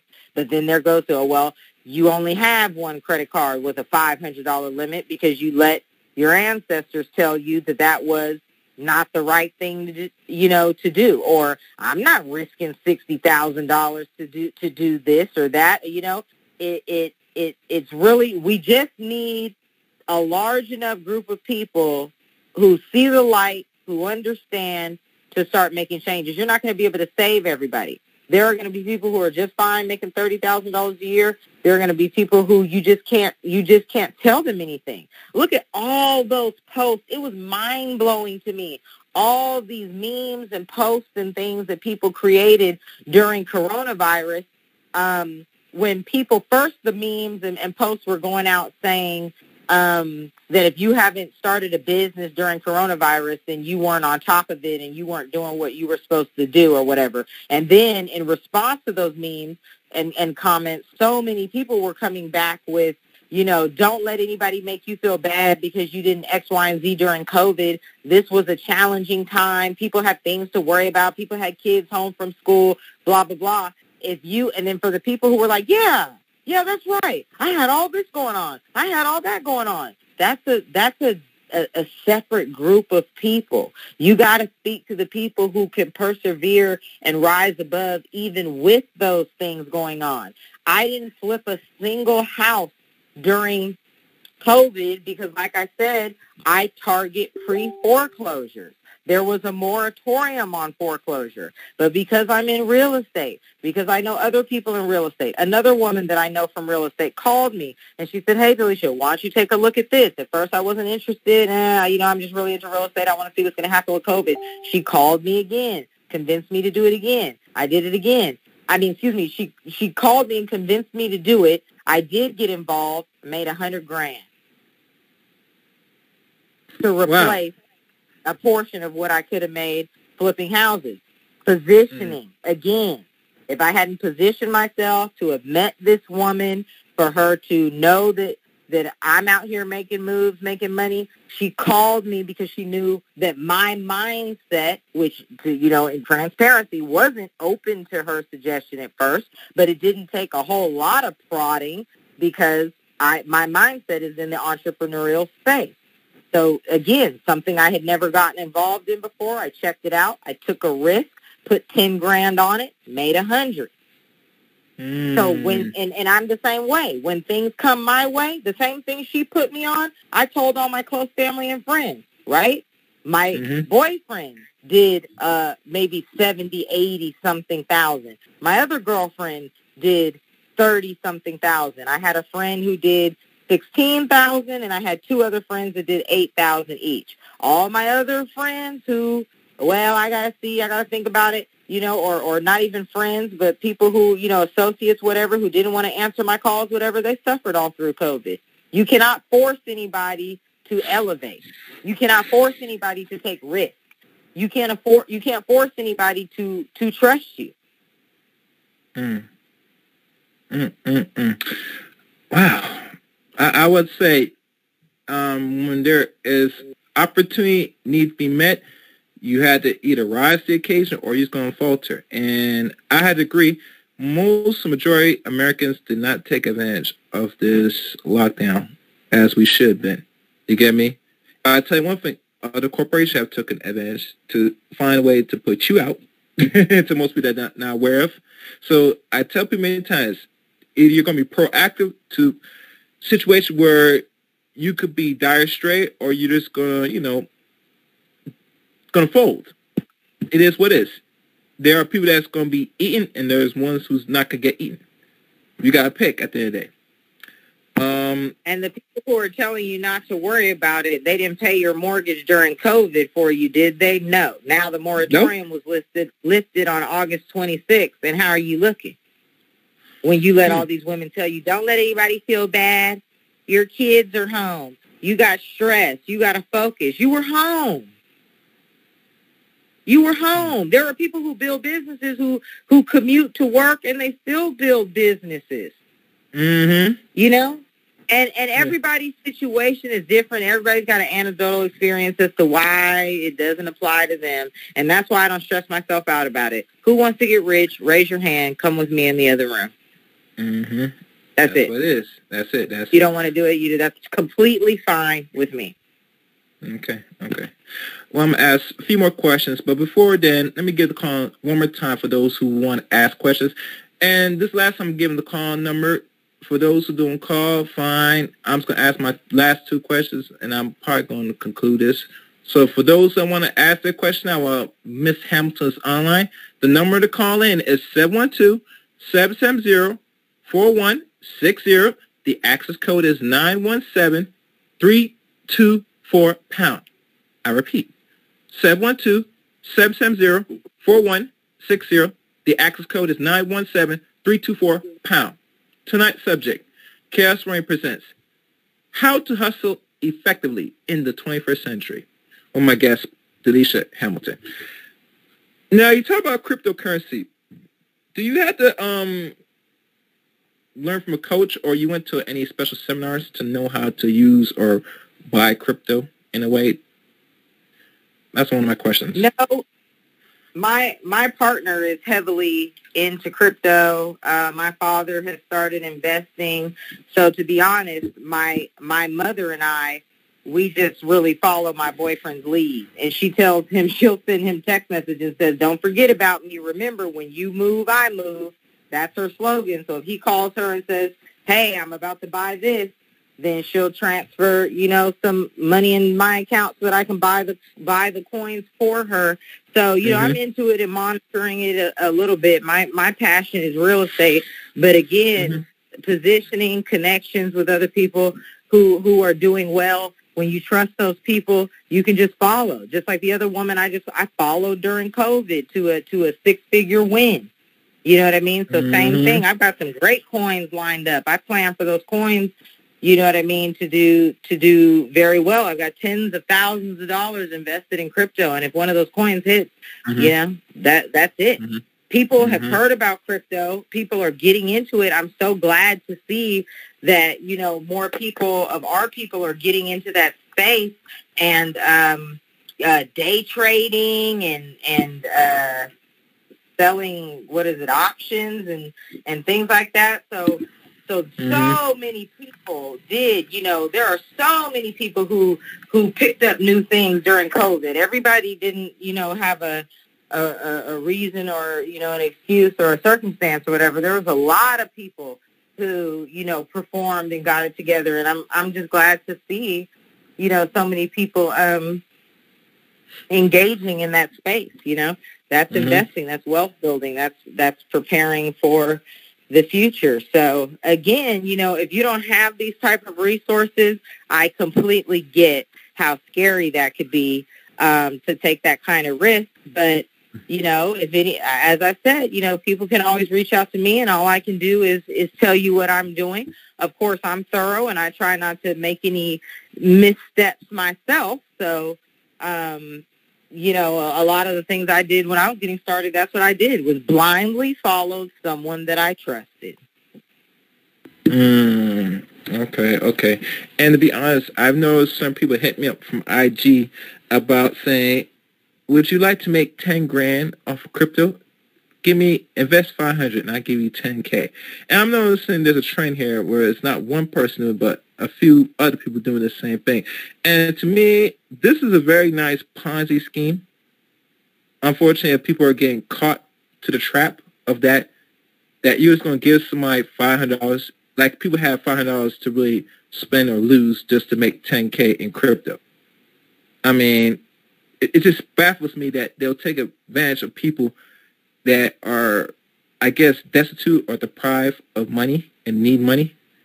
Not me you know, and I get the message like everybody else, but I just don't move because when I look at it, what makes sense? I'm giving somebody my little money so they could trade crypto on my behalf, and I have never traded personally yet.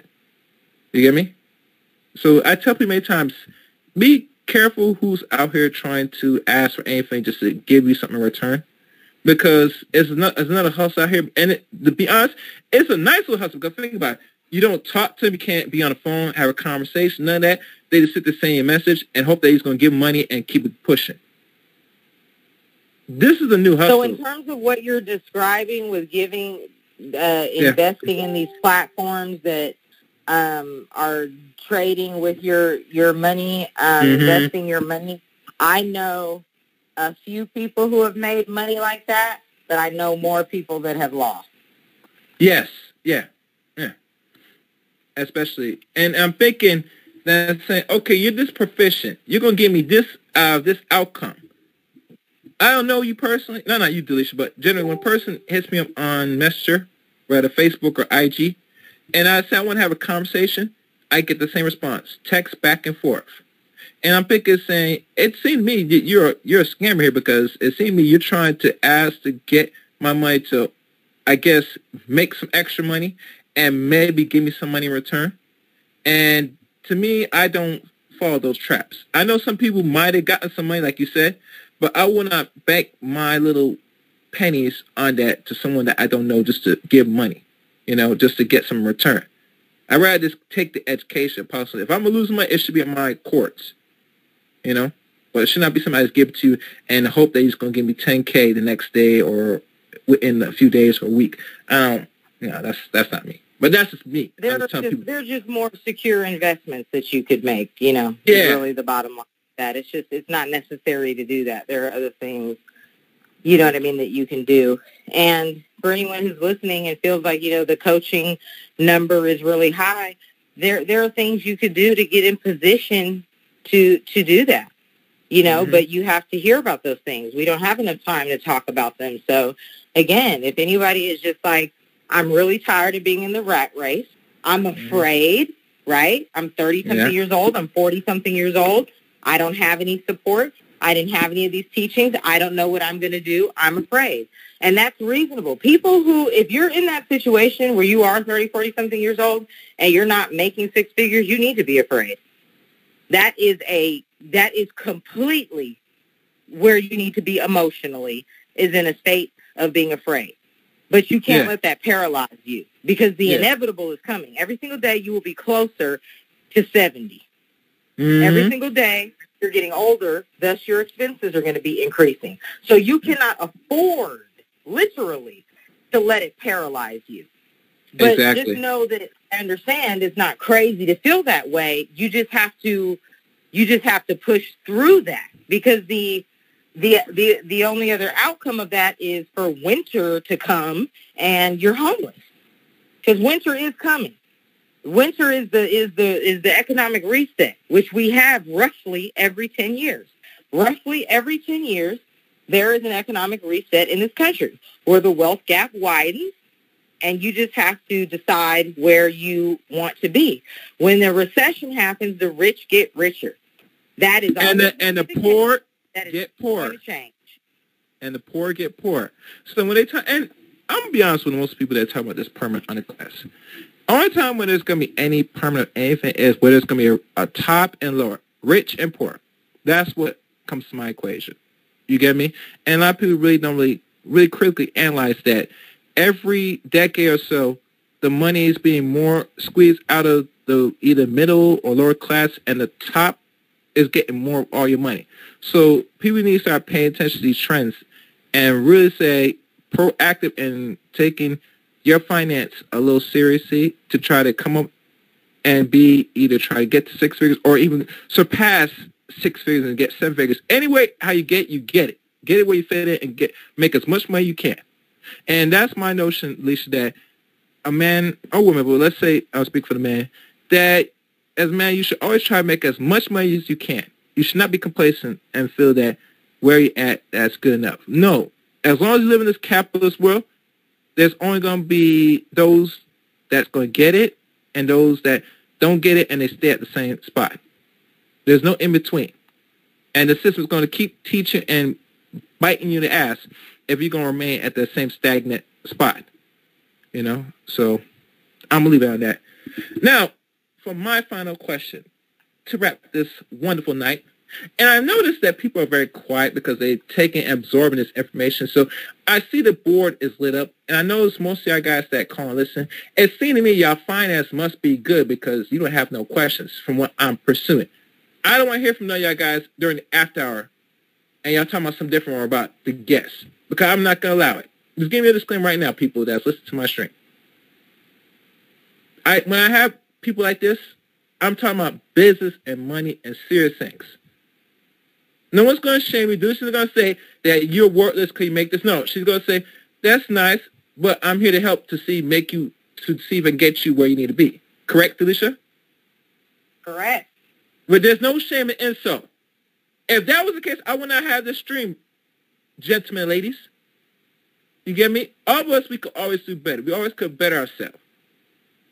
And that's the thing. Black people got to get out their mindset that when we have people on here that know what they're doing, and you explain your financial problem, don't be shaming shit that where you are is some look down. No, is somewhere where it said, okay, you're at the spot, you could do better. There are steps you could, and this woman right here I have online could help you to achieve that. You get me? It's just that simple. Now, if you want to go hit her up during the description at the end of this stream, which I will put, it's up to you. Including, I might even put her number. If she wants to give me the number, I'll do that as well. Do You get me? When we have people in the community, this is how they give back.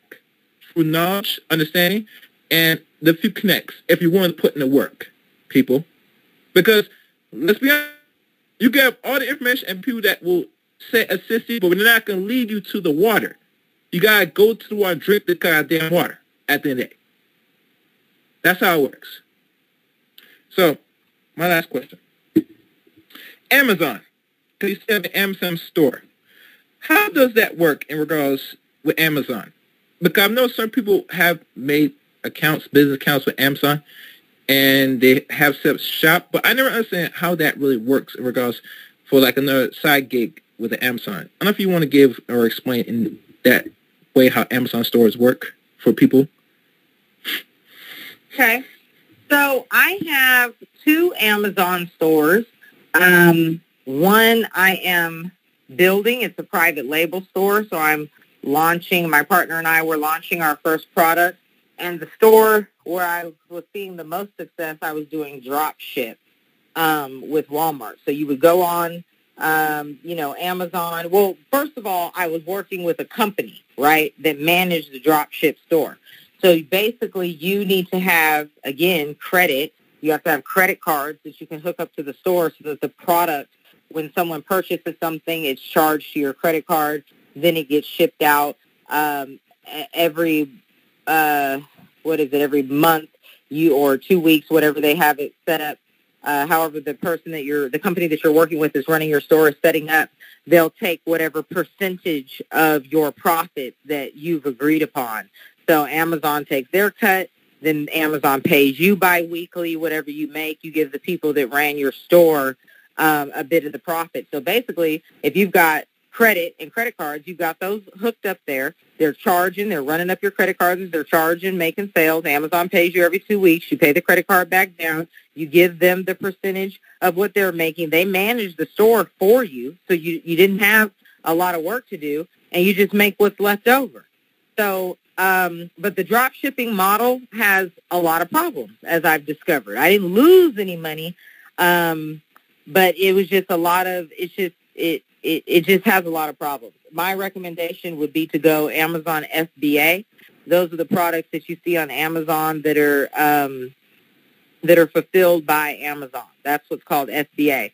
So sellers in that instance your credit card isn't being charged when someone purchases something, you will have had to purchase whatever item you're selling in bulk, ship it to Amazon for Amazon to manage. Now that's a better model because then Amazon takes full responsibility for your product, the shipping, if anything is lost, you know, whatever the case. If you're just doing drop ship, um, then that's on you. So before I uh, shut down the drop shipping so that I could switch down to an FBA model, I was at over $50,000 a month in sales. So that's not net profit, but those are sales, $50,000 a month in sales. So again, you know, that is something that people can completely position themselves to do. The only thing you need is to have credit cards to hook up to the Amazon store so that or, or so that you can, you know, purchase your your product in bulk and have it shipped to Amazon. You also have to be to have the desire in you to learn how to do it and to reach out to a company. So for me right now, I, I want to recommend companies that are performing. And like I said, I'm switching my model from dropship to FBA. So I don't have a company to suggest. I have one that I'm going to roll forward with, but I haven't as of yet. So I don't give recommendations um, to to com- companies that, that I don't know for sure. So I'm going to use this new company to do my FBA. Um, and if things work out, then I'd be more than happy to share that. Um, the other store that I have, like I said, that's uh, a private label, and private label means that you've sourced a product or you've designed a product or created a gadget or whatever it is, and you've created a brand and you're branding the product, right? Um, and then same thing, FBA. You you order it in bulk, ship it to Amazon, and sell it. Uh, your profit margins are greater on um, FBA than they are with drop ship or, I mean, excuse me, with private label than they are with drop ship or FBA. So with drop ship or FBA, your profit margin is about 10%. And then with, um, with private label, it's about 20 to 40%. Do you see how it's significantly more?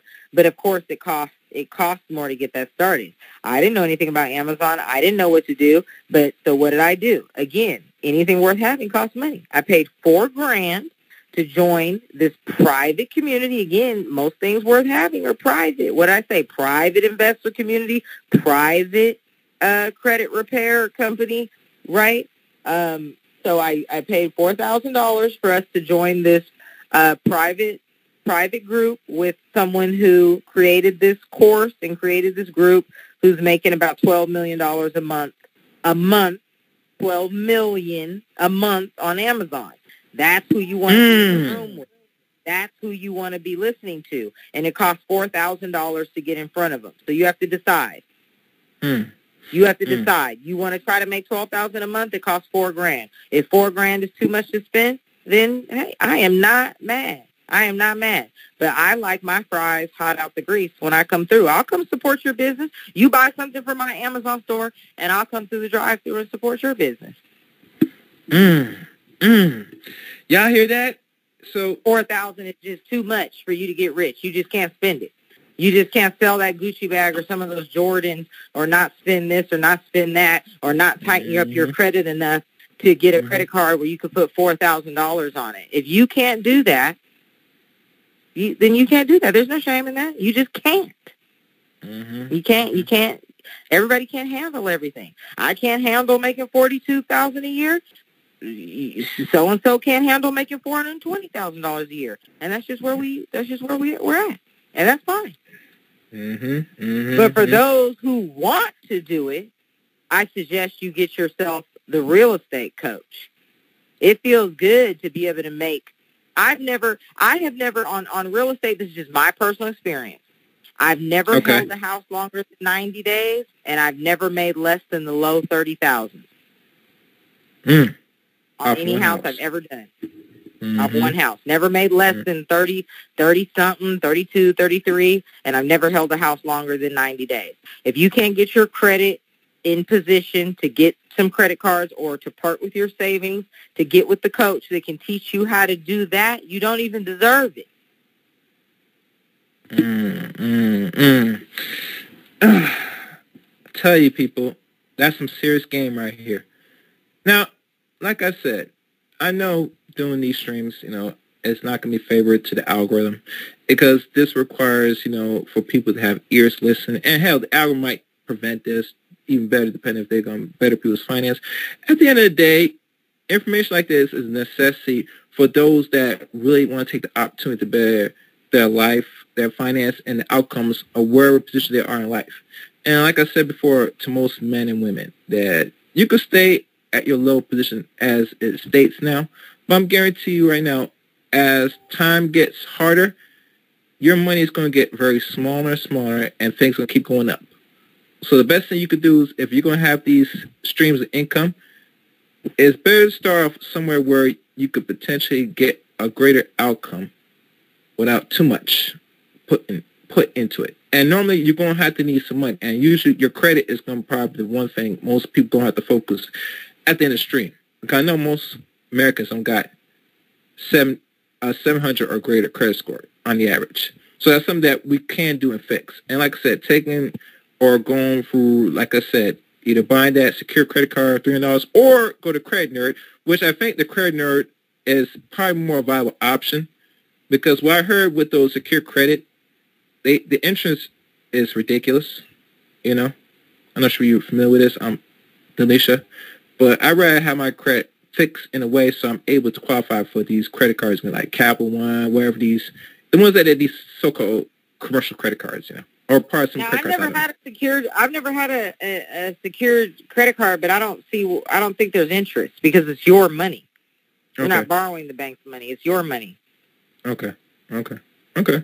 You're right. loading up the credit card and they're reporting how you use your money because you can't, you're not in a position to use their money. So they can't report how well you use their money. They're going to report how well you manage your money through their system.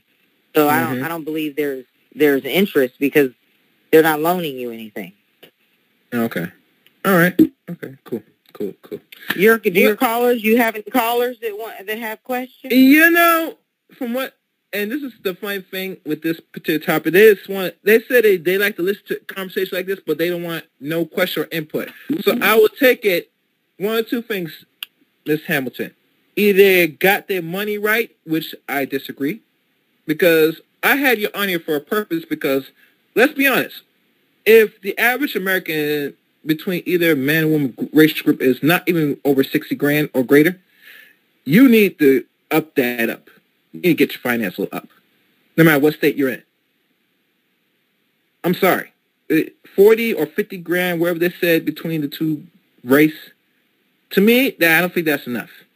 Especially if you live in certain major cities, not just down south, but just major cities, you need more money than that.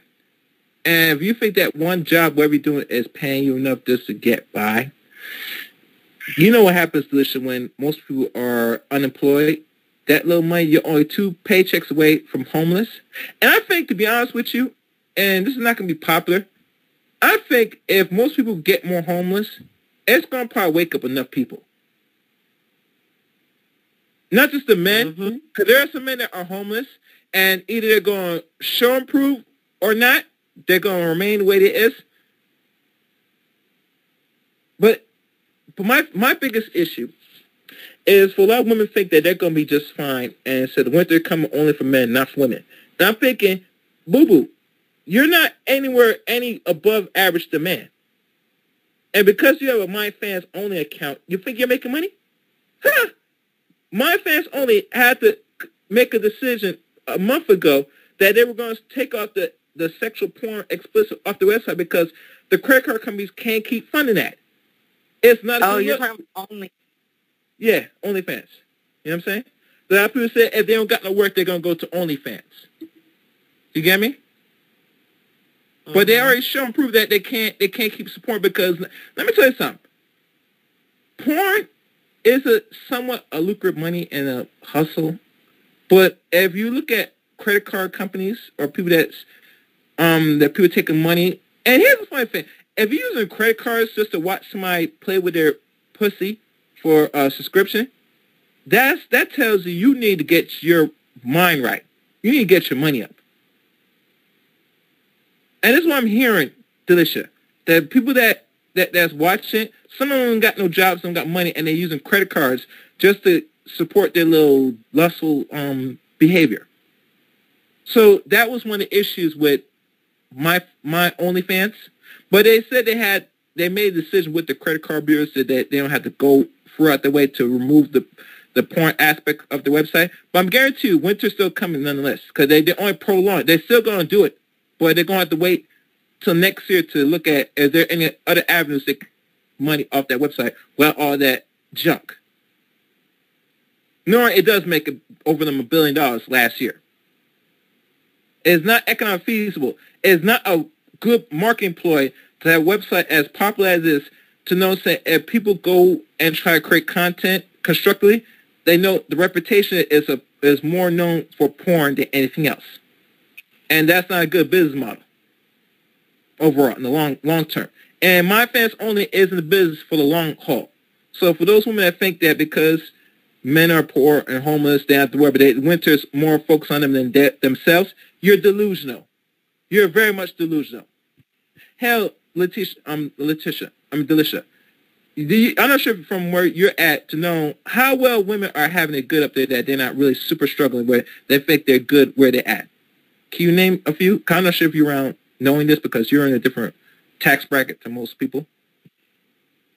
I'm sorry, what you're asking me? Do I know women? Yeah, like I, what, what you what you witnessing and seeing so far to women that said they got it good, they're all good by themselves, so that that they don't have to worry about of if they're gonna be homeless or not, or that the winter's coming for women in America, if they're thinking the government is gonna support them, or they there's some things they could do just to support themselves, like you know going through, you know, sex not sex trafficking, but you know, like the underworld. You get me? Uh huh. I'm not sure if women think uh, that they're. Go ahead. Yeah, no, that's not sustainable. I mean, anything that has to do with sex work, um, I'm not advocating for that. I'm just responding because you brought it up. But you know, mm-hmm. that's based on your looks, which will fade. Um, it's also just not anything I'd advocate for a woman. There are other things that you can do. You're better than that. There are more resources here in the United States in 2021. That that's really not something that you have to engage in. Again, that's a choice. Um, that will badly damage your reputation. Your children will find out. Any man that takes you seriously will find out. Any mm. serious job prospect will find out. That's not something you can keep hidden. That's not a path that I advocate that anybody go down. Um, there, there are so many other things uh, that you can do. So, so that just because it's based off of looks and whatnot um, is just not sustainable, and the consequences for that uh, far outweigh the the benefit. You're not going to become whoever the top woman is. Of course, I would have no idea what her name is. Whoever she is, you know, there's probably five of them, ten of them, whatever. You know, I don't know. Anything yeah. that is the top producing in whatever field, it's not the masses. It's only a handful. So you would have yeah. to think about what's the probability that you're going to be a millionaire porn star. It's probably very slim. So now you mm-hmm. would have you ran through. Your reputation is damaged, um, destroyed, and eviscerated. Like, let me just keep adding on to that. Don't do that. Um, mm-hmm. There's so many other things that, that, that you can do. That will be out in the world forever, like Sandlot, forever. Like, really just, you got to think of something else. You have to think of something else besides that. So I don't even want to talk about its sustainability. It's not sustainable. Figure out something else. Have some pride. Have some self-respect. And not only is not sustainable, there are stories right now for people that was in the adult and entertainment business that are now going back to regular life into the workforce. And even from their own experience, they can't find adequate work. Especially some of them went just to do porn just to get a degree in nursing or a certificate in certain fields. They can't get job or work because of their history of doing porn. So if you're a woman and you're doing my only OnlyFans, wherever it is, even if you're not even playing with your coochie, pussy, whatever you want to call it, if you have a reputation of making money like that and your name and your image is on the internet, that stays there permanently. A lot of people think that they could take money, like I hear some of these so-called um, dating coach or them giving game to like women say you could spend some money and expunge it. You cannot expunge it because the internet is forever. And if you put out, the internet stays for a lifetime. This is the biggest archives of information a person could do and hurt themselves if not careful. So please tread softly in your actions. Do not put anything out there that you don't want no one else to know it's you. I don't care if you change name or whatever. Do not do it. Don't risk it. Especially if you're a person that's going to do this temporary and then you're going to go back to the physical world and think it's nothing. No, no, no, no, no. That's not to work. And a lot of men that tell you honest that if you're trying to find a mate, especially men that's of any sense, they know if you have a history there, they will entertain you, but they're not gonna wife you. And that's all I'm gonna say. I'm gonna leave it at that. I'll let y'all reminisce on that. But anyway, another great show, Delisha Hamilton. I think this was well worth it. A lot of information was said tonight. A whole lot of information. A lot of people is gonna take time to go back, reabsorb this, take into consideration and eventually hit you up for any further questions or actual consultation, wherever your time holds for those who's ready. I'm hoping. I'm willing will take the action. And anything else that we're going to see moving forward, like I said, it's up to you now, people. I think I laid the information out. And I did promise I was... Wait, somebody now just raised their hand. I'll take this one caller. All right, caller. Open line. Who's this? Hey, what's going on, Gary? Yeah, what's I caught uh, uh, uh, the, the I guess the second half of the show. So um, good mm-hmm. good show um, and, and, good information. Of course, some of it, not everything, but uh, I, am hearing about the finances. I have a question in regards to uh, credit karma for your guests. Uh, what do you? What's your opinion on credit karma? And as far as what I was told, credit karma is not only uh, uh, helps you with your credit um, as far as building up your score, your credit score, but also giving you access to credit cards that you couldn't have before. What, what what's the whole situation with that? Because I, I I've gotten some some information, but not hundred percent, and I wanted you maybe to clarify that. Hi. Well, thank you for calling. Um, in terms of Credit Karma, number one, Credit Karma does not give you your accurate scores. So I don't use Credit Karma to look at uh, my scores. Your scores are always going to be higher on Credit Karma than they are when you pull them on, say, MyFICO or Experian, which is going to give you a more uh, holistic and realistic view of your credit. But Credit Karma does have one feature on there that is invaluable. Again, learned this from uh, the same woman in my investor community. If you go into Credit Karma and you click on uh, the section for the utilization, you will be able to see where that credit card has last reported to the credit bureaus. So what I have typed up on a, a little separate note on that notepad in the iPhone is I have all my credit cards typed out and I went into Credit Karma and recorded that reporting date.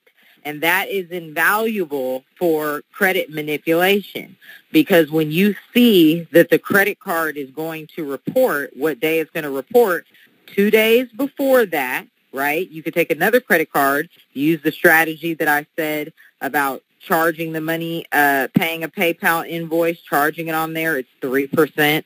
Um, using that money, paying that credit card down so that it will report at a zero balance and then you have 30 days again to use that money. So you can then go and pull the money right back off of that credit card and pay the other.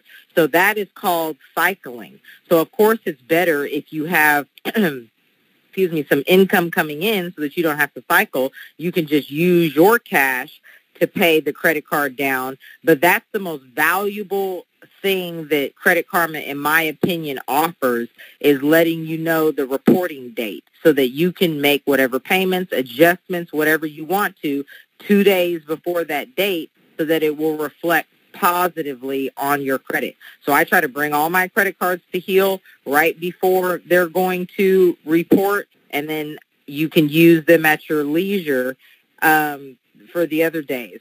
In terms of credit card recommendations, I highly recommend that you do your financial planning and recommendation and get your tips and tricks and whatnot from Nerd Wallet. Nerd Wallet is who absolutely hands down leads in that. So uh, Credit Karma, it's the um, reporting date, which is different than the bill due date or the statement closing date. That is a completely different date from those two, and it's it's a very very important date. And use Nerd Wallet for your credit and financial information and recommendations. Great, great information. Um, thank you. Um, so I, I, one one more question. Um, there's two things actually. So so we have this uh this guy that he calls the show on a regular basis. Um, he he has uh, his own business. I mean, can you clarify two things? All right. So so my first question would be, can you purchase or get credit for to to uh, a loan or credit for a house with just under five thousand dollars. He said twenty five hundred, and I know this is this is a, a crazy question, and I, I know the answer most most likely, but I want it for the record. Can you purchase a house with little credit and $5,000 in the bank or less? They have programs out there that work with people who are in um, all kinds of conditions. So you would have to see what program um, is being offered, what loan product is being offered from whatever financial institution um, where you're going to. They have they have uh, mortgage brokers out there that that uh, you help with first time home buyers, help with uh, down payment assistance, uh, people who don't have uh, income reported on their, their tax returns or W-2s. If you're just a 1099, they have. Um, uh, I uh, I work with a company.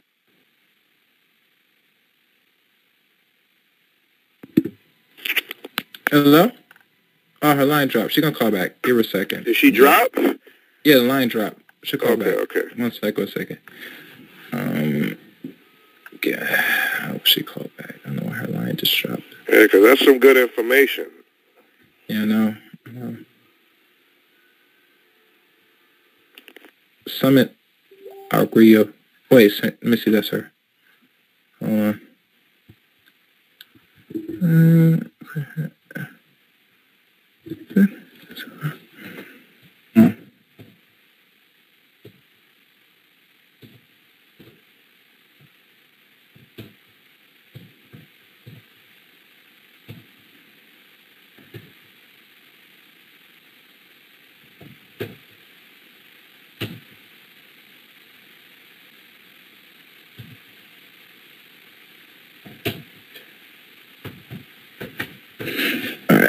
Oh wait, let me see what's going on. Um.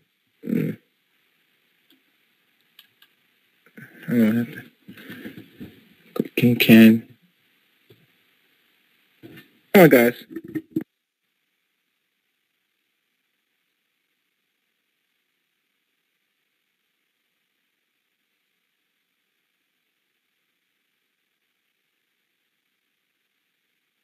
Just when things were getting good. Okay, let me check the line. She's, she's back. Let me see. Let me see. Uh, let me check. Let me check. Um, yep, I see her. All right. Can you hear me? Um, Delisha? Yeah, sorry about that. I don't know what happened. It just cut off. Okay. Uh, I think he was giving some good information, and then uh, you know the communications got cut off. I don't know. Yeah. Well, you're Uh, back. So you were saying, uh, uh, in regards to buying a house, you know, there's different programs, little uh, uh, to to no credit that actually help you purchase, uh, uh, uh, uh, depending on your situation and different programs. You you were saying, so you could go from there. I'm sorry. Okay. Yeah, so they have um the the minimum score that you need to have for the bank to even look at your application is a 580. Say that again. I said the minimum score you have to have for the bank to even look at your application is a 580.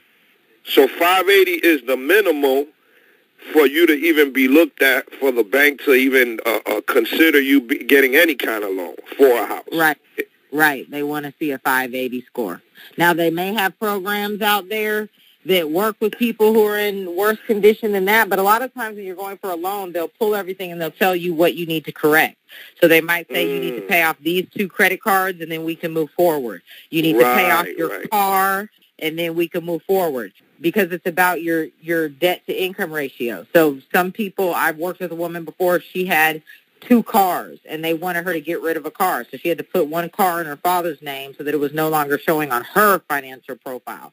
So there's all kinds of Mm. things. But that's the best thing to do. I don't really advise people on that. You need to get in touch with the uh, uh, uh, a loan officer, a mortgage broker, and deal with them, and they will give you the step by step, you know, on what on what you need to do. As a realtor, you know, realtors deal with the the paperwork for closing on the house and getting the inspection situated and stuff like that. And the loan officer is is has all the details With the Um, loans. right for with the loan. So those are those are two separate uh, two separate people. Great, great, great. I think it's, it's good information for those that are starting out because a lot of people, you know, they hesitant because they don't know really, you know, how much does it take to to do these things. Um, you know, it, it, sometimes you know you you kind of shoot yourself before you even get there. It's like ah, I, I can't do it. Um, you know, again, like I said, it, might be more more uh, uh, beneficial if you have more money in the bank, obviously. Um, but you know, there's people that are starting off and maybe don't want to continue paying rent where they live at or uh, you know wherever it, just in general whether they have their own little small business or they're living they say well you know what I might just be better off getting a loan and you know purchasing this property because what I'm paying monthly for it you know I could own it and maybe uh, uh, have another section excuse me another section rented out or something like that. So it, you know again this is good information for especially people that are just you know starting out I know a lot of people that's you know trying to start their business in this in pandemic, including myself, where you know you, you're trying to be more ind- uh, uh, uh, independent, but also know all the things you need uh, uh, to be successful in a small business, starting out. Because you know there's a lot of things that come with it that you know it, it's not. Uh, I would say some of it's common knowledge, but you have to do your research. You have to listen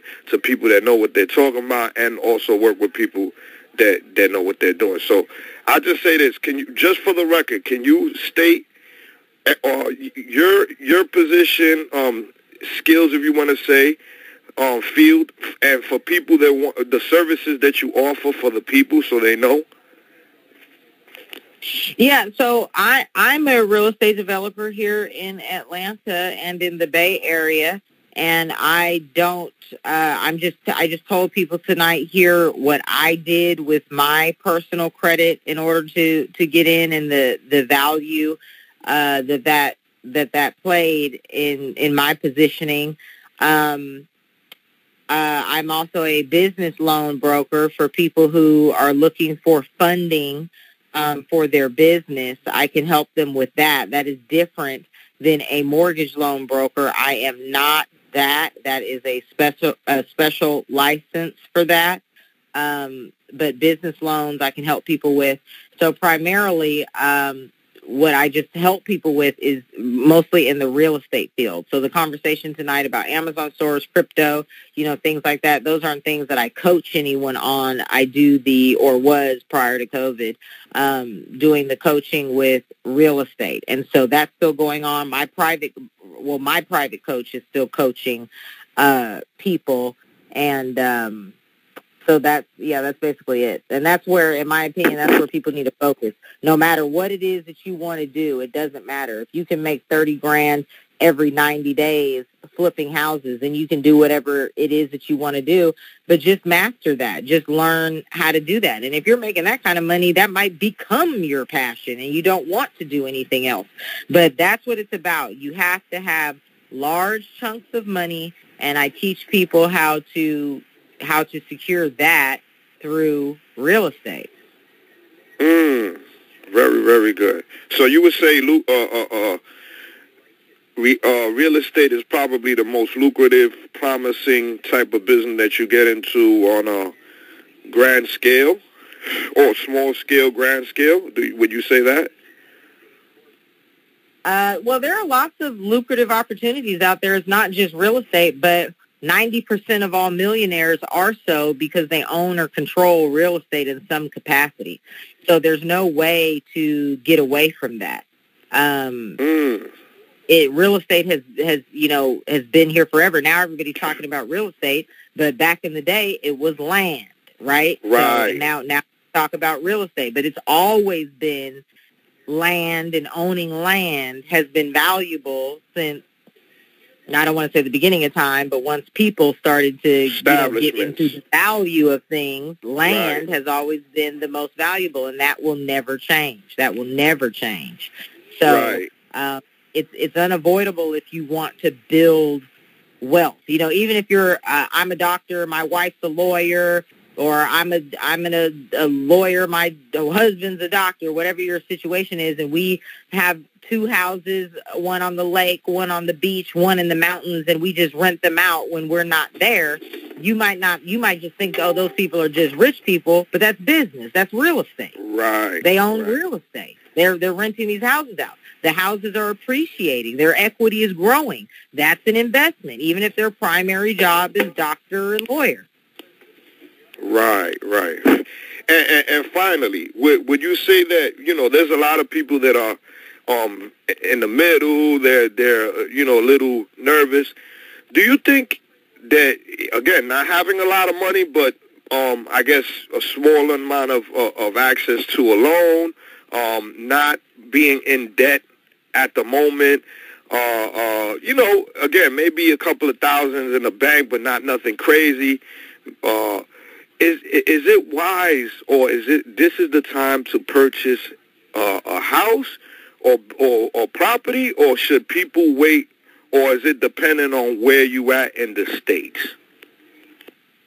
Uh, well, I would honestly say wait now because right now we're in a housing bubble. Real estate's going to dip. So, you know, right now you saw what happened during COVID. Housing prices were through the roof. Um, right. You know, just it was just going crazy. So that has to pull back. Right. And when it does pull back, um, that's going to be the time. A lot of people want to buy houses now because the interest rates are low, but the Fed has promised to keep interest rates, you know, low. So For therefore, right. So therefore, once the real estate market, I don't think it's going to be a full-on crash like we saw in 2008, mm-hmm, but there mm-hmm. will definitely be Yeah. correction. There will definitely be some pullback, Right. and that will be the time to buy. Um, in terms of uh, real estate investing, uh, my partner and I are always open to uh, working with other people and funding deals. So that's why I'm saying is that's a very good question that you asked. Right. You not having money doesn't have to keep you from doing real estate. You can bring me a deal, and if it's a deal, I'll fund it. Right, right. So, so okay, that that that's, That's so. Just part of hold off if you can. Hold off You if gotta you have can. money. You gotta have Right. the knowledge. You gotta have the property. You don't have to have all three. one person doesn't have to have all three, but but the combination of, of people involved in the deal have to have all three. There has to be right. money, there has to be property that you're dealing with, and someone right. has to have the knowledge to execute. So if all you can do is bring a property, that's value, and that's worth something. Right, right. And the reason why I ask that is because we, we, you know, this is happening all over America, but particularly here in New York City, um, you notice that there's a lot of businesses that left. Um, some of them shut down completely, but some of them moved. Now these are uh, in a lot of places in the downtown area. Um, some some in the in the in the if you want to consider the ghetto, the hood. Um, but I'm talking about from downtown all the way uptown. You have properties, uh, uh, uh, you know, businesses that are leaving. You have some people selling the actual property, building, you know, and land. And I was just wondering. I said, you know, I know that there's, you know, it, there's there's always a good and bad side to it, um, or or you know, the, what where's the where's the balance, or where is where does it uh, weigh more towards? Is it more of a uh, beneficial at this time? And then that's why I asked you in, in regards to the to the real estate. So I, I, I appreciate that, but um, again, you know, when you're dealing with, with, with these properties now that you see these vacancies, what do you see there? Do you see dollar signs or do you see I purchase this and hold off for a year or I just, uh, you know, hold it, you hold the property because it's going to go up eventually, but I want to buy it at a cheap price and then be able to rent it later or do I wait, like you said, maybe want to hold off a little bit because you said that you would buy it if it, if it makes sense. But what about for the average person? Should they hold off or, or you know, buy it right now because it's it's good at the price or, or it's vacant versus later on what's going to happen, you know? Well, that same property is going to cost you less here in a little bit, right? Biden Mm. recently did the the foreclosure, uh, excuse me, the moratorium on foreclosure that Right. got listed in August. So there are houses that are coming to the market now that are in foreclosure, and there's going to be a lot of short sales, right? A lot of people bought houses. Um, once uh, your your house, uh, there there are other factors, but primarily the house qualifies uh, for a short sale if you owe more on the mortgage than the house is worth. So if there's a dip or a crash or anything like that, and your house tanks in value, but you still had a mortgage on it um, that that represented greater value in the property, uh, you you may be able to short sell. That's a good time for people to be able to come in and pick up properties then too. Now a short sale, you have to buy that property cash though. The bank wants cash. The bank isn't in the business of managing real estate, so they don't want to hold the real estate. They want to get rid of it. They want to sell it. Um, So you got to have that money in the bank. well, you got to be in a position to do that. And Right, when was another right. good time to do this? 2008, right? When when the crash happened in 2008, that was a good Right. time to pick up properties. So again, it's about the decisions that people make. What did everybody do for the last 10 to 12 years? Right? Right. That's when the last recession was. And now we have another one coming up again.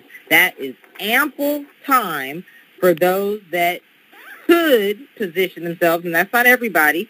You know, Right. if you're in the same spot you were 12 years ago, you know, in just abject poverty, I'm not suggesting that you would have been able to change the game in that time frame, but there are thousands of people that could have with just a little bit of, you know, a shift in in focus, could have been better prepared.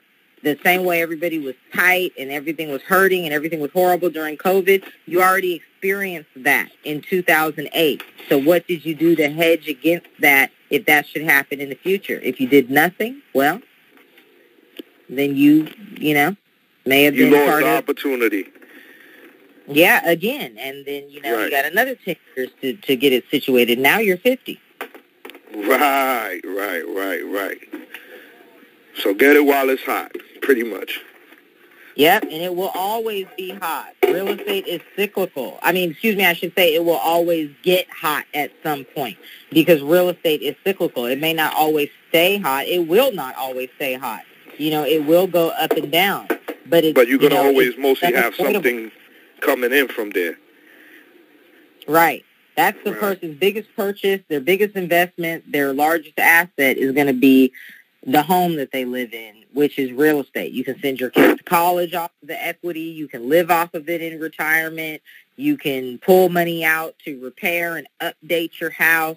Uh, you know, kids getting married, whatever. That's huge. And that's why, you know, communities of color that did not have access to that wealth building tool are so far behind because that's mm-hmm. where a mm-hmm. lot of people's wealth comes from is real estate. Real estate, yes, yes, yes. So we have to get involved in it. We have to learn it. You can't say, oh, that's not for me. I don't want to do it. I'd rather be doing this. And that's fine. That's fine. What would you rather be doing? Oh, I'd rather be doing this. Okay, are you doing it? No, because I got to get this straight. Then whatever you're saying doesn't matter. If you're not doing it, then take some advice from someone who is out here in the game. If you're on the sidelines planning and preparing and romanticizing plans and dreading the execution, as I, I brought up earlier, I don't know if you heard that, then you're, you're, it, it, it it's just not going to change for you. You have to be willing to get in the game and I don't advise yeah. that anybody do that blindly. I said that anybody who reached out to me, I will give you the direct contact number of the coach who turned my 20 into 300. Mm. Now, that's good information. You know, now that all this is coming out, I, I, I actually had another question. Now, sure. And, and this will probably be my final one.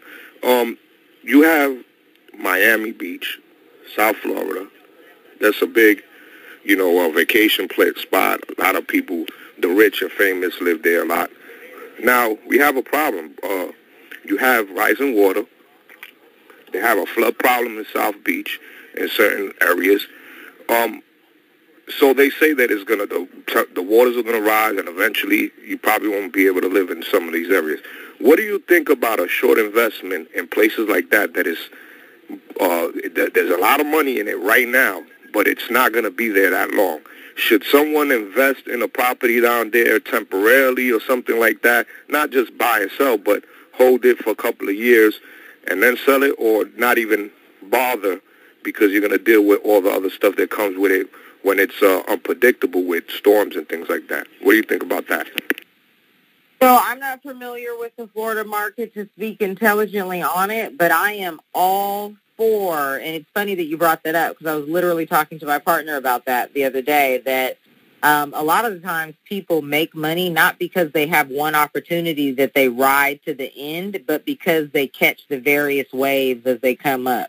The person who made money off of Beanie Babies isn't making money off of Beanie Babies anymore, right? Or whatever. I mean, they still make mm-hmm. whatever categories you know, whatever. But whatever the trend is, you know what I mean? You can hop from different trends. That's what venture capitalists do. You know what I mean? They invest money in in up and coming businesses. They're not just this is my one business. That's it. They're on the hunt for what is up and coming and getting ahead of it. People who caught the wave with crypto. Crypto's here to stay, but some people feel like it'll it'll die out. So even if it did die out, which it's not, then look at all the money that was made before that happened. You know what I mean? So I am definitely all for taking advantage of a short-term opportunity, taking that cash and putting it into something else. It doesn't matter if it's going to crash in 2 weeks, you know, you you need to be, you know, more mindful Get them of that. Two weeks. Get them 2 weeks in basically. Yeah, yeah, we'll get them those two weeks in, right? Or you can you can flip houses. That's what that's what I do. Um, multifamily property, those are long-term holdings. Apartment buildings, those are long-term holdings. But as I said, I don't know if you heard on the show that I've never kept a, a, a house that I acquired to flip longer than 90 days, and I've never made less than the low thirty thousands on it when I sold it. Wow, great, great. So now you can take that money and you can put that, you do a few of those houses, retire your student loan debt. Do a few of those houses, but like if you're like, okay, I got my money together, I got 30,000, my student loans are 30,000. Do not take the 30,000 and spend your student loans because then you don't have anything. You need to take that 30,000 and flip a house or, or do whatever else you, you feel is a, uh, an investment that'll yield a return that you're, you're happy with and you use that to uh, take care of the student loans. Um, Chaos had brought up uh, the book. Um, um, uh, what was the book Babylon? I said I read the it. rich Now richest the man on Babylon. The richest Yeah, man yeah, yeah. The, ri- the yeah, the richest man in Babylon. That's one of the things that he outlines in the book. Um, it's been a long time since I read it, but he has, you know, a guy that he he uh, took under his wing. This is just the the basic premise. He he had someone that he took under his wing, and he told him, you know, go out here and do this. So he went out here and, and did that, made a little bit of money, and then I think he bought himself some robes. And so basically, his mentor was like, you still don't get it. Go out here and and do this. So then he went out and and used his money to make some money and then spent the money he made. So he's on the right track, but he's still not there. Your the money has to have babies that have babies that have babies, and then you can spend that money. Right, right. But people want instant gratification. You get your tax refund, you spend it. The tax Right. refund, now that you got that chunk of money, needs to go into something that'll continuously give. That's the only way you're ever going to get into a position to not be waiting for the tax refund. I can't remember the last time I've seen a tax refund. I don't wait on a tax. I don't get a tax refund. Well, first of all, I don't wait on that. You have to. You can make more money. Whatever the government gives you for these kids, whatever the government gives you, whatever you get back in taxes, that is all pennies in comparison to what you could make if you just stayed down with whatever it is you're trying to do for one year. Tax season to tax season, you could change the game and never have to worry about a refund check again. Good information. Uh, again, thank you for your time and your information, and uh, I appreciate it. And, and thanks, uh, Chaos. Good show. You're welcome. Thank you, man. Thank you, Jay, for calling in. That was good. Uh, that's what I expect. Those are the questions I need people to be asking, you know, and hope that it moves you on for your financial journey to wherever you're trying to do to empower one's self. So, um, Felicia, any um closing remarks? Um, we're not gonna do no solutions because the information is laid out. It's for y'all to go back and re-listen, absorb this, take notes, and hit up Delisha personally for any other advice on how you could better your mouth and how to hustle effectively in this 21st century. If I like say so myself. So the floor is yours, Delisha. Um, I would recommend reading books that are going to shift your mindset. I would that's where I would start with reading. Reading, reading, reading, reading books written by other successful people. Um, again, all of these things, if someone is like, you know, I really want to tackle my personal credit, send me a message. I'll put, point you in the right direction. Um, I really want to change my mindset. I really want to know what I should read. I have an extensive reading list of books that someone can start with. Reach out to me about that. Um, it starts with that six inches of real estate between your ears. It, it really does. It starts with your your mindset. Everything else can fall into place. I would also advise people not to say, um, I hear so many people say when it comes to real estate investing, oh, I want to get into real estate investing, but I have to do X, Y, and Z first. And I ask people, have you ever invested in real estate before? No. Have you ever spoken to anybody about real estate before? No. Then how do you know what you need to do to get in position to invest in real estate? You don't have the game plan. Well, I need to save $50,000 first. No, you don't. Well, my credit has to be here. No, it doesn't. Who told you that? Well, I just assumed. Okay, so what what what what is that what is that doing for you assuming? Nothing. Nothing. You need to seek knowledge out from people who are who are doing it. You need to be in the environments with people who are doing what you want to do. You need to be attending meetings. You need to be changing your circle. You need to be friending people who you know, whose profile pictures and, and, and pages look like they're about something. You need to be getting in different groups on Facebook. Uh, you know, COVID, whatever, you may not want to do any meetups, but you need to be getting in these groups and networking and interacting with people. The best lender, private lender I ever had was through a connection of someone that I never even met in a Facebook group. Best lender I ever had in my real estate career came from me reaching out to someone in a Facebook group, asking them if they were interested in uh, investing in real estate, you know, or lending on any real estate deals.